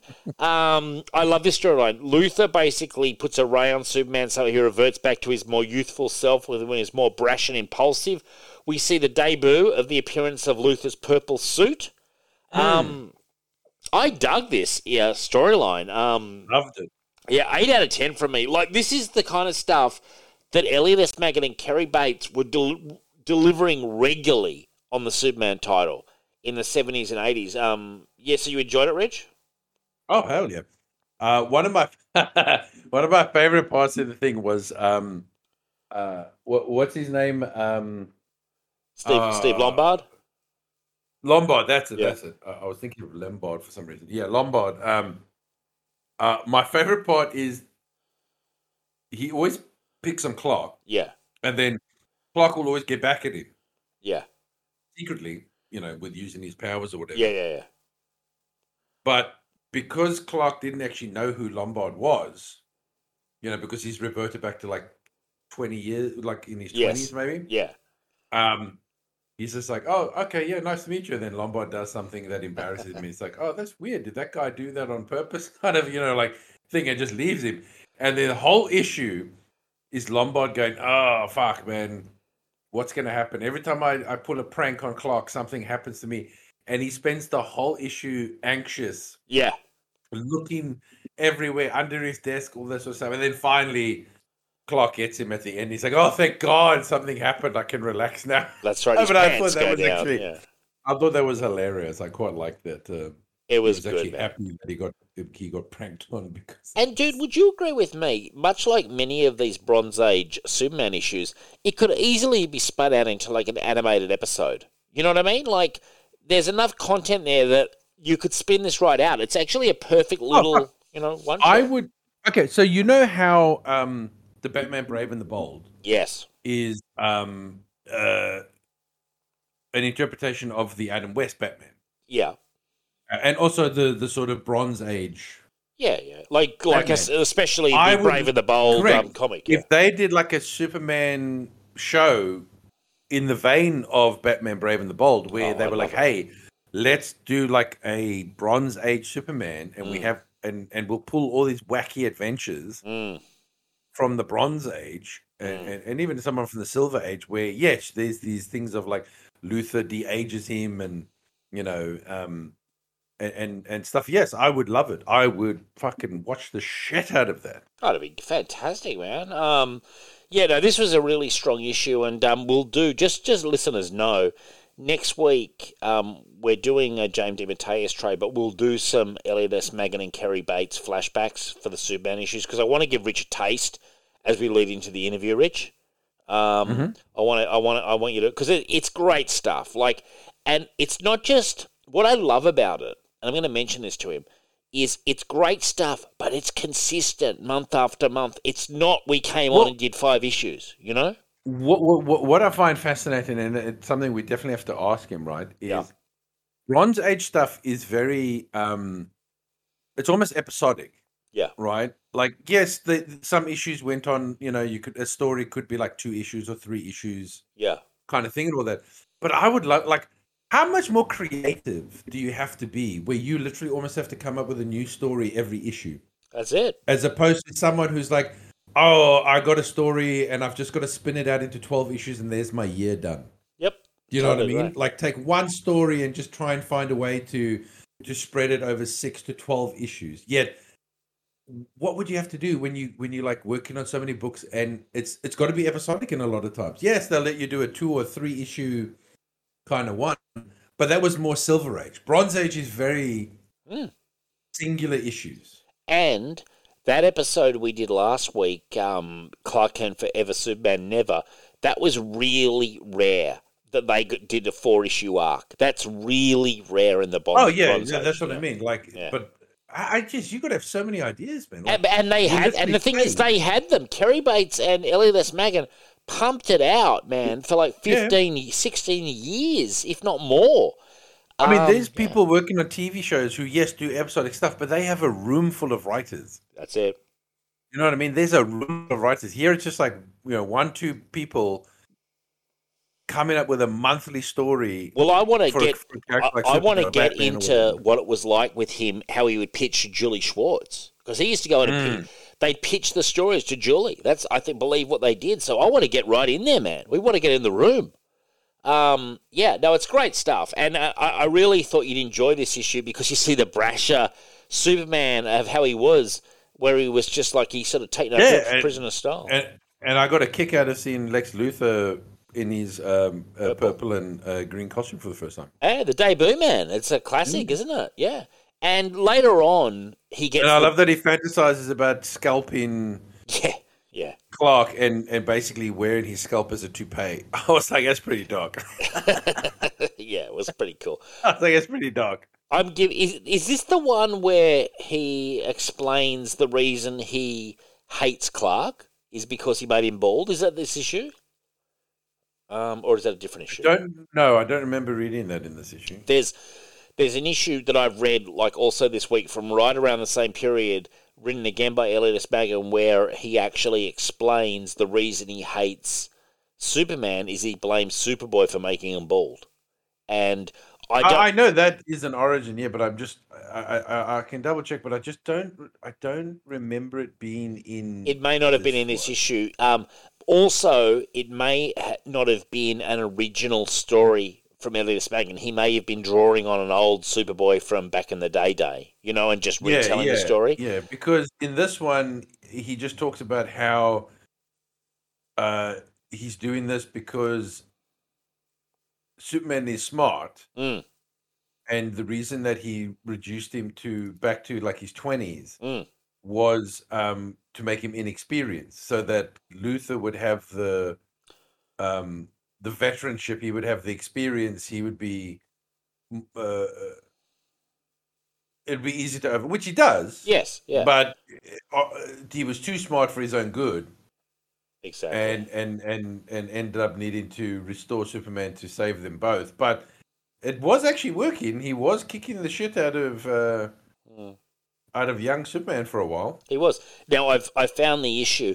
It's Superman two nine two, so a few issues after this, which is the origin of Luthor. Um, and yeah, it basically explains why he hates Superboy because of this experiment that he was doing, and then Superboy Oh no, came sorry, in. sorry. It is mentioned in this book, but not by Luthor. Right. Okay. One of his henchmen just says it offhandedly Yeah. when he's flying away, going, uh, "The boss has hated Supes ever since they were kids, and Super Superboy accidentally caused Luthor to lose his hair." But that's just said by one of his henchmen as he's flying off to fight. Right. Okay. Well, but it the- is actually in, just not said by Luthor. That's why Okay. I didn't. Yep. I, I okay. didn't remember. and then it, it must be fleshed out more um, in the origin Hmm. issue of Luthor. But anyway, uh, I gave it eight out of ten. What do you think, Rich? Eight out of ten. Yeah, cool. Um, now, just I even like the backup story.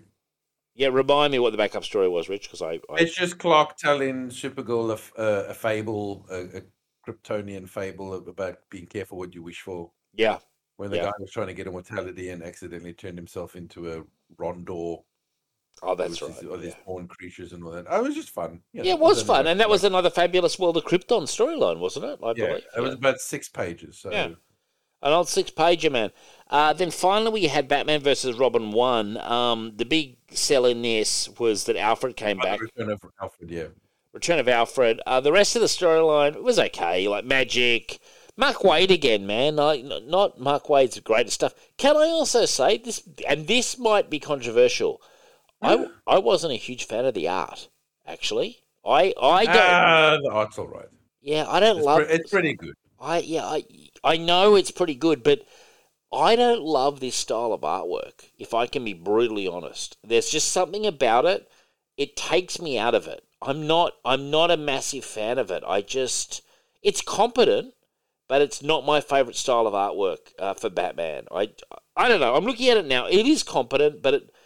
I, I didn't like the the, the face No, modeling on Batman. No, I'll be, this art is no different to like a Greg Capullo or something like that. Like Yeah. if it's it's it's fine. Okay. It's it's it's really it's fine. It's good. Mm. It's it's it's good. It's it's no it's no worse than than a Greg Capullo. Like Okay. I'm sorry. Like, But do you if think Mark enjoy- Waid really did his greatest work here? Because I don't. It's competent. Again, yeah, it's it's competent. It's nothing. It's not uh, you know, it's not blowing my sails or anything. But I mean, it's competent. Um, it's not terrible. Um, Yeah. It's it's interesting, and I I very much like the um. I like the interaction between Alfred and and and Bruce. I thought he handled that very well. I thought it was very well written. Mm, Um, I don't quite know why Damian's lost the plot. yeah, me either. Um, uh, but um, Well, does anyone like? It's like I don't know. It's is I don't know. Maybe if you were reading Robin, I guess you would know. Maybe I Yeah. don't know. I, I'm giving it seven out of ten. I don't hate it by any means. It's okay. I just I just feel like I don't know, man. I, I just expect more, and and maybe I've got to be more patient, and maybe it'll read better in trade because I I Well, was I don't know. Can I ask you a question? Mm. And th- this will determine my score. Who the fuck were the two people that revealed at the end there? I don't actually. No, I don't know. I. I don't know. so I was asking you At that for a minute there, I thought it was Trigon. I thought that's all too, but I don't it's think not. it was. No. It's some. It's someone else. So, Yeah. so one, you do this like dun dun dun, and I'm just Yeah. like, who? Who? Yeah. Who? I've got Am no I idea. who supposed to know who these people are? Like, Yeah. I've been reading comics for a lot of years, but I'm like, are these new characters that I've just because I haven't been sort of keeping up with shit that I just don't know who they are? Like, Yeah. Because I was just like, um, you know, it's like when someone goes, "Look," and you go, "Am I supposed to know what that is?" Like, I have no idea. is? I've Like, got a question for you. Who is in the duel? Um, that That's Eclipso, man. It is Eclipso. No, I thought it Yeah. was, but I, I just wasn't. I thought that was Eclipso, and well, thank you. I, I thought that was so, but Eclipso's in the Yeah, duel. that I got. That I'm like, oh, Eclipso. I no, get I, it. I thought that was. Eclipso. Okay, but like, I'm, I'm like Captain America. I got that reference. yeah, but the but the demon um was I don't know who, and there was some woman Yeah, with him as well. Yeah.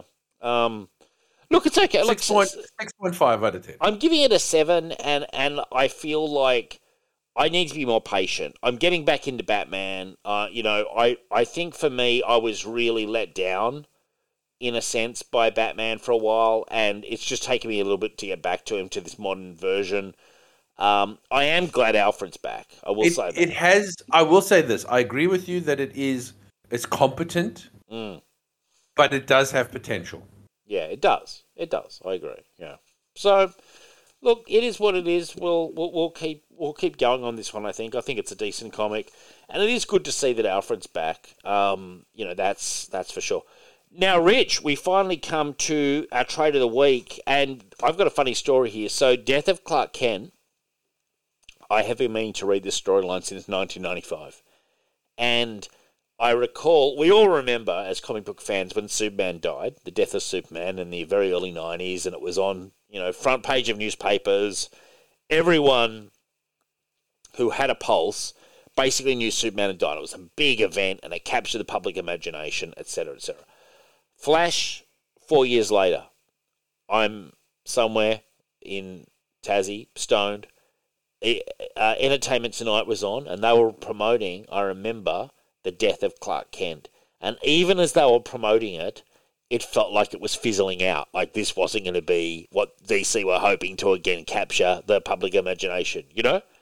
And I remember they reported on it, and you, it was like a pebble in an ocean. You never heard of it since. I've always wanted to read the storyline because I thought it seemed interesting to kill the civilian character. So yeah, so I, I researched it and I thought, well, let's do it on the show while we're in a Superman mood. Um, eight issues, so it was longer than I expected, but it was it was during the Triangle era. I would say really during the middle of the Triangle era, where the comics would go from action into adventure, Superman, and there was the Triangle which gave the number. And I was collecting Superman right around this time, just after this time. So I didn't read this, but probably about a year later, I was collecting Superman, which I collected for about five years. Um, so I was very familiar with uh, different people. I found this, and I want to get your take, but I found it, it was throwaway fun, but it was genuinely fun. Like it was, it's not going to win any Eisners, but I, I liked it. It was an enclosed, kind of modern, I think it was modern, even though it's like so many years ago now, but Superman, and it was, it was good. Like it was, it was fun. I, I, I if the goal of comics is to be fun and to entertain the fan, I think this accomplishes that goal. What do you think, Rich? Yeah. Mm. What do you say? Yeah, It's up and it's up and down. yeah, So it's it's an interesting premise, mm, An interesting story.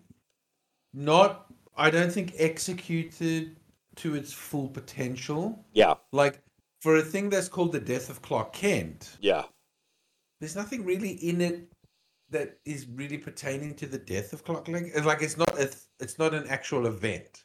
no, Now, basically, the story is someone is targeting Kent yeah, because they know that he's Superman and they hate him. mm-hmm. They hate Clark Kent, yeah. That that guy conduit. right? Yeah. Now he hates Clark Kent, and Clark Kent happens to be Superman. Mm, So he is attacking the people in Clark Kent's life, yes, like his parents, like Lana, everyone, right? because he always came second to Clark in the. in But the the, yeah, but there's never really a death of Clark Kent. no. Like I thought it would be where the world or or Metropolis or whatever thinks Clark Kent is dead, That's what I thought too. and Yeah, Superman has to keep up the pretense because he can't let on, yeah, you know, Um, now, obviously, the people who know that Clark Kent is Superman would would also have to keep up the pretense, but your people like Jimmy and Perry and all that sort of stuff, uh, Maggie, you know, they could still be like, you know, upset and and it could like, um, it's got again, it's got good good art in it. Um, it, it's got an interesting story where this is actually a villain from Clark Kent's past, from Smallville, not Yeah. Superman. And so again, that's it. It's it's very interesting. Like, I do want, I did want to like it more though Yeah, yeah. than no, I what, hear what I ended up liking it. But but I did enjoy it. I agree with you that I did enjoy it, Mm. but not as much as I th- thought I would have. Yeah, no, I, I agree. Well, having read a lot of Superman right around this period, because I was collecting it, a lot of it is like this, where it's like it was very not just soap opera it was sort of cheesy and but it was kind of entertaining. Like they gave you just enough to want to keep you to keep reading but none of it was like amazing. You know like it was it was a funny comic in that it was quite readable like this. And, and, and i think that they were quite good at hooking the hardcore superman fans into the title. They, they did the exact opposite back then of what they do now. You know how now it's like fuck you, old fans, we don't want you. you know, like, then they were like trying to milk you for all you were worth. So you really, they were forcing you, if you're a real hardcore Superman fanatic, to buy all those titles to get the story. And they did it for years and years and years and years and years. A lot of it was like this, where you, you, it was like good enough, but not great. It was, uh, having read a lot of the comics as I collected it for about five years, it, it felt like going home when I read it and I, I again like you i felt like you could do more with this. Also i thought from the the iconic cover is the one with the glasses the the broken glasses on the ground. Mm. Al- almost like john lennon's glasses. They use in john lennon um, some videos after he got shot.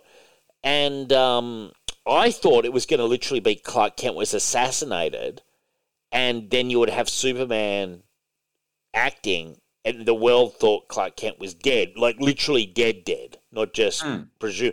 So I was kind of maybe disappointed is not the right word, but I was surprised that that wasn't the storyline. Also, I found it a bit difficult to believe that Clark would just retire to the woods at one point and be like felling trees and stuff, and I was just like, really, like. Mm. Like he's just kind of abandoning everything, like the Justice League and everybody, just because this guy's kind of got the upper hand. Um, Mm-hmm.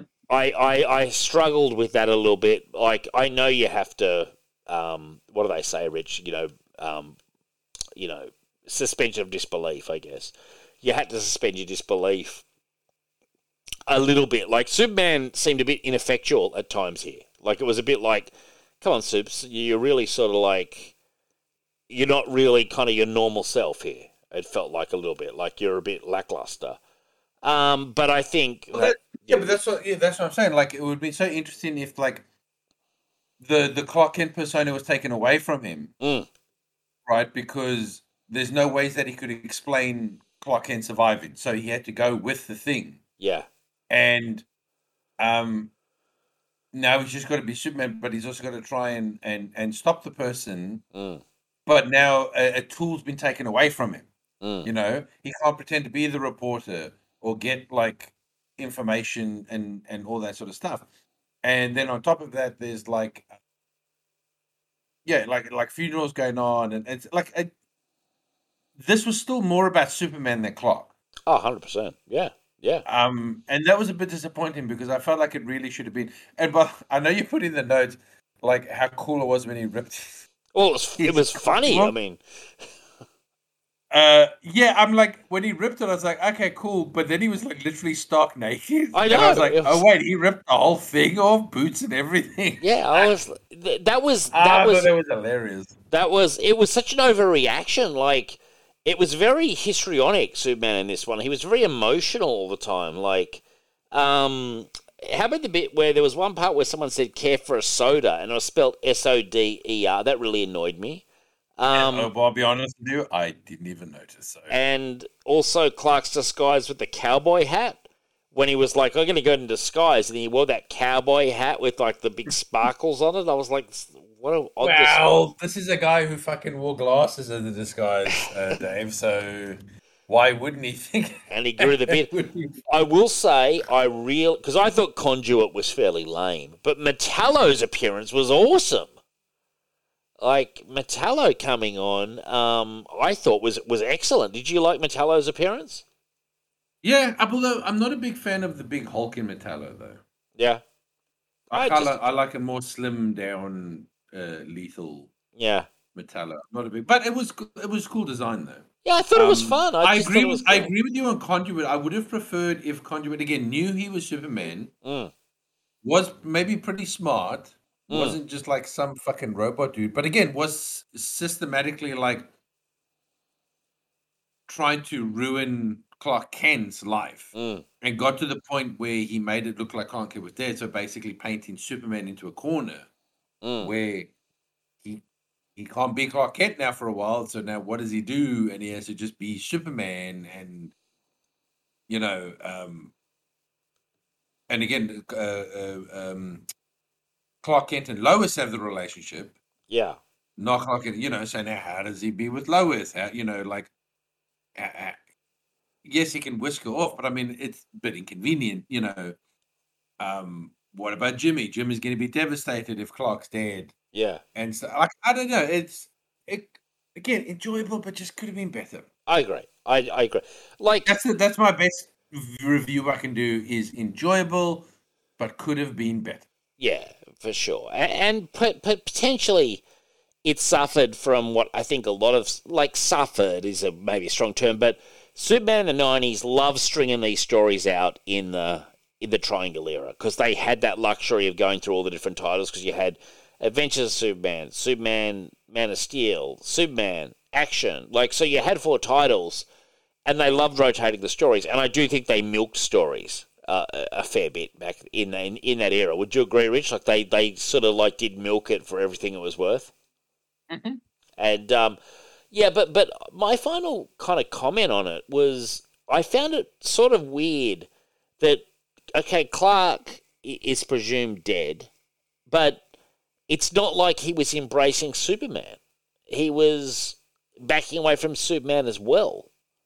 So it was like, I think that's where I had a problem. That I, I, my Superman in my head wouldn't back down so easily as this as he did here. I, I, I sort of felt like Superman was kind of backing off a bit easy. Uh, did you kind of feel the same? Yeah, I mean sometimes he did, sometimes he didn't. It was a Hmm. bit inconsistent. Yeah, it was. Yeah. Yeah, and well, every now and then he was kind of like darker than you would expect Superman to be as well. Like he was, Well, was that's what I'm saying. This yeah. man was a bit inconsistent a little. He was, yeah, he was tonally a bit all over the place. But I did like one thing I did enjoy was seeing all the different styles of the Superman art and the different writing styles through, going through the titles. Because Dan Jurgens was different from Karl Kesel, who was different from Louise uh, Simonson, who's one of my favorite Superman writers. You know, you know, there was a, there was there was there was different artistic choices in the artwork and also in the writing, which I actually found kind of fun because it reminded me of when I used to pick up the comic in the nineties, you know. Yeah, uh, yeah. But it wasn't um, the most consistent. But but overall, I'm going to give it a seven point five, uh, which is maybe being a bit generous, and I'm a bit nostalgic for the '90s and everything. But I look, I enjoyed it. I'm going to give it seven I'm gonna go a little bit lower at seven. Seven. That's fair. That's fair. And you know what? That's kind of what I was, sort of what I was thinking. But I'll stick with seven point five. But fun to read, Rich. Fun to read. I'm glad I did. I've Yeah, been, as I said, uh, enjoyable, really good moments in it, good art in it. Um, um, yeah, uh, it's still,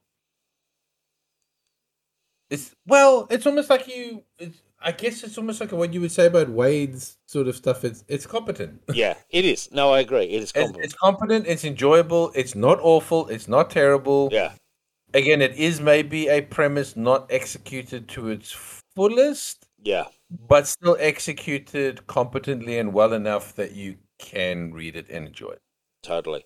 Um, now, Rich, basically, we're heading into next week, and you you've got uh, a James DeMatteis trade in mind. Have you have you decided on that? Uh, not really. Oh, Um, what's like going on? it doesn't have to be all James DeMatteis, does it? No, whatever you want, man. I don't, I don't care. Well, I was just thinking, um, you know, because I mean, a lot of the stuff is, um, is it going to be like the Justice League stuff, or Sure. like the, or obviously your Spider Man stuff and all that. But I was Uh-huh. thinking of doing the Spider Man Identity Crisis, right. which is not him solely, but he is part of the writing team. Okay. W- What If is it? Justice League. No, no, no, Spider Man Identity Crisis. Oh, cool. Okay. Yeah. All right. We know, can. the, the one where Spider Man creates his four new identities. Oh yeah. Okay. Well, let's let's do that. Yeah. That's uh, that sounds like fun. Yeah. Because um, um, um, it's him and DeFalco and, and and Falco and all this sort of stuff. But um, it's him. I mean, he's he's in it, so he's worked on it. He's it's it's the story they've all done together. Okay. Cool. So it's Spider-Man Identity Crisis. Yeah. Oh, that's that's a good one, Rich. Good good selection, man. Good selection. Um, and also next we week. can also ask him about this. About like, how did you guys, um, you know, Yeah. um, come up with the identity crisis? Okay. What Cool. was the was he going to ever stick with one? Like, I've not read it. I've not read this, out? so that this is this is a this is a new territory for me. I've not read it, so yeah, I'm I'm down for that. Um, that's a good selection. Uh, we will also do some Elliot S. Maggin and Cary Bates uh, Superman issues next week. Um, I do want to say, you know, we are proud members of the collective. Um, you've got people on there like uh, Inner Demons with Brian Beggy. You've got Into the Night with Ray, Last Sons of Krypton with Ray and Connor. You've got Ghost Spider Groupies, Capes and Lunatics. I was just on with Phil again and Ray uh, doing Ultimate Spider Cast. They do a ton of shows at Capes and Lunatics. Charlie, uh, Lilith, um, obviously Phil, various other people. Will lots of good people on that. There's a ton of good people uh, on the collective network. Um, great bunch of people on that network, and um, you, you got Terms of Evil, Werewolf by Night, plenty of different podcasts. Um, but yeah, I want to say thanks to everyone. Uh, look, if you can hit us up on Patreon, thank you. If you can give us a rating on iTunes, much appreciated. If you can give us five stars on iTunes, that really helps. We're actually getting a lot of European listeners, and I want to say thank you to the European and East European listeners um, that we've, we've been picking up in recent months, actually. Um, and I hope you guys, if you ha- if you guys have any questions that you'd like asked about James DeMatteis or to James DeMatteis or Elliot uh, S. Maggin, please feel free message me um, on the Facebook page. You can either message me personally or you message the show Signal of Doom on Facebook, and we will put those questions to Elliot and JM. Rich, any final comments, man? No, I'm tapped out. Tapped out. Just keep killing as always, guys. Thank you and good night. Good night. Great show, Rich. We were just on fire, man.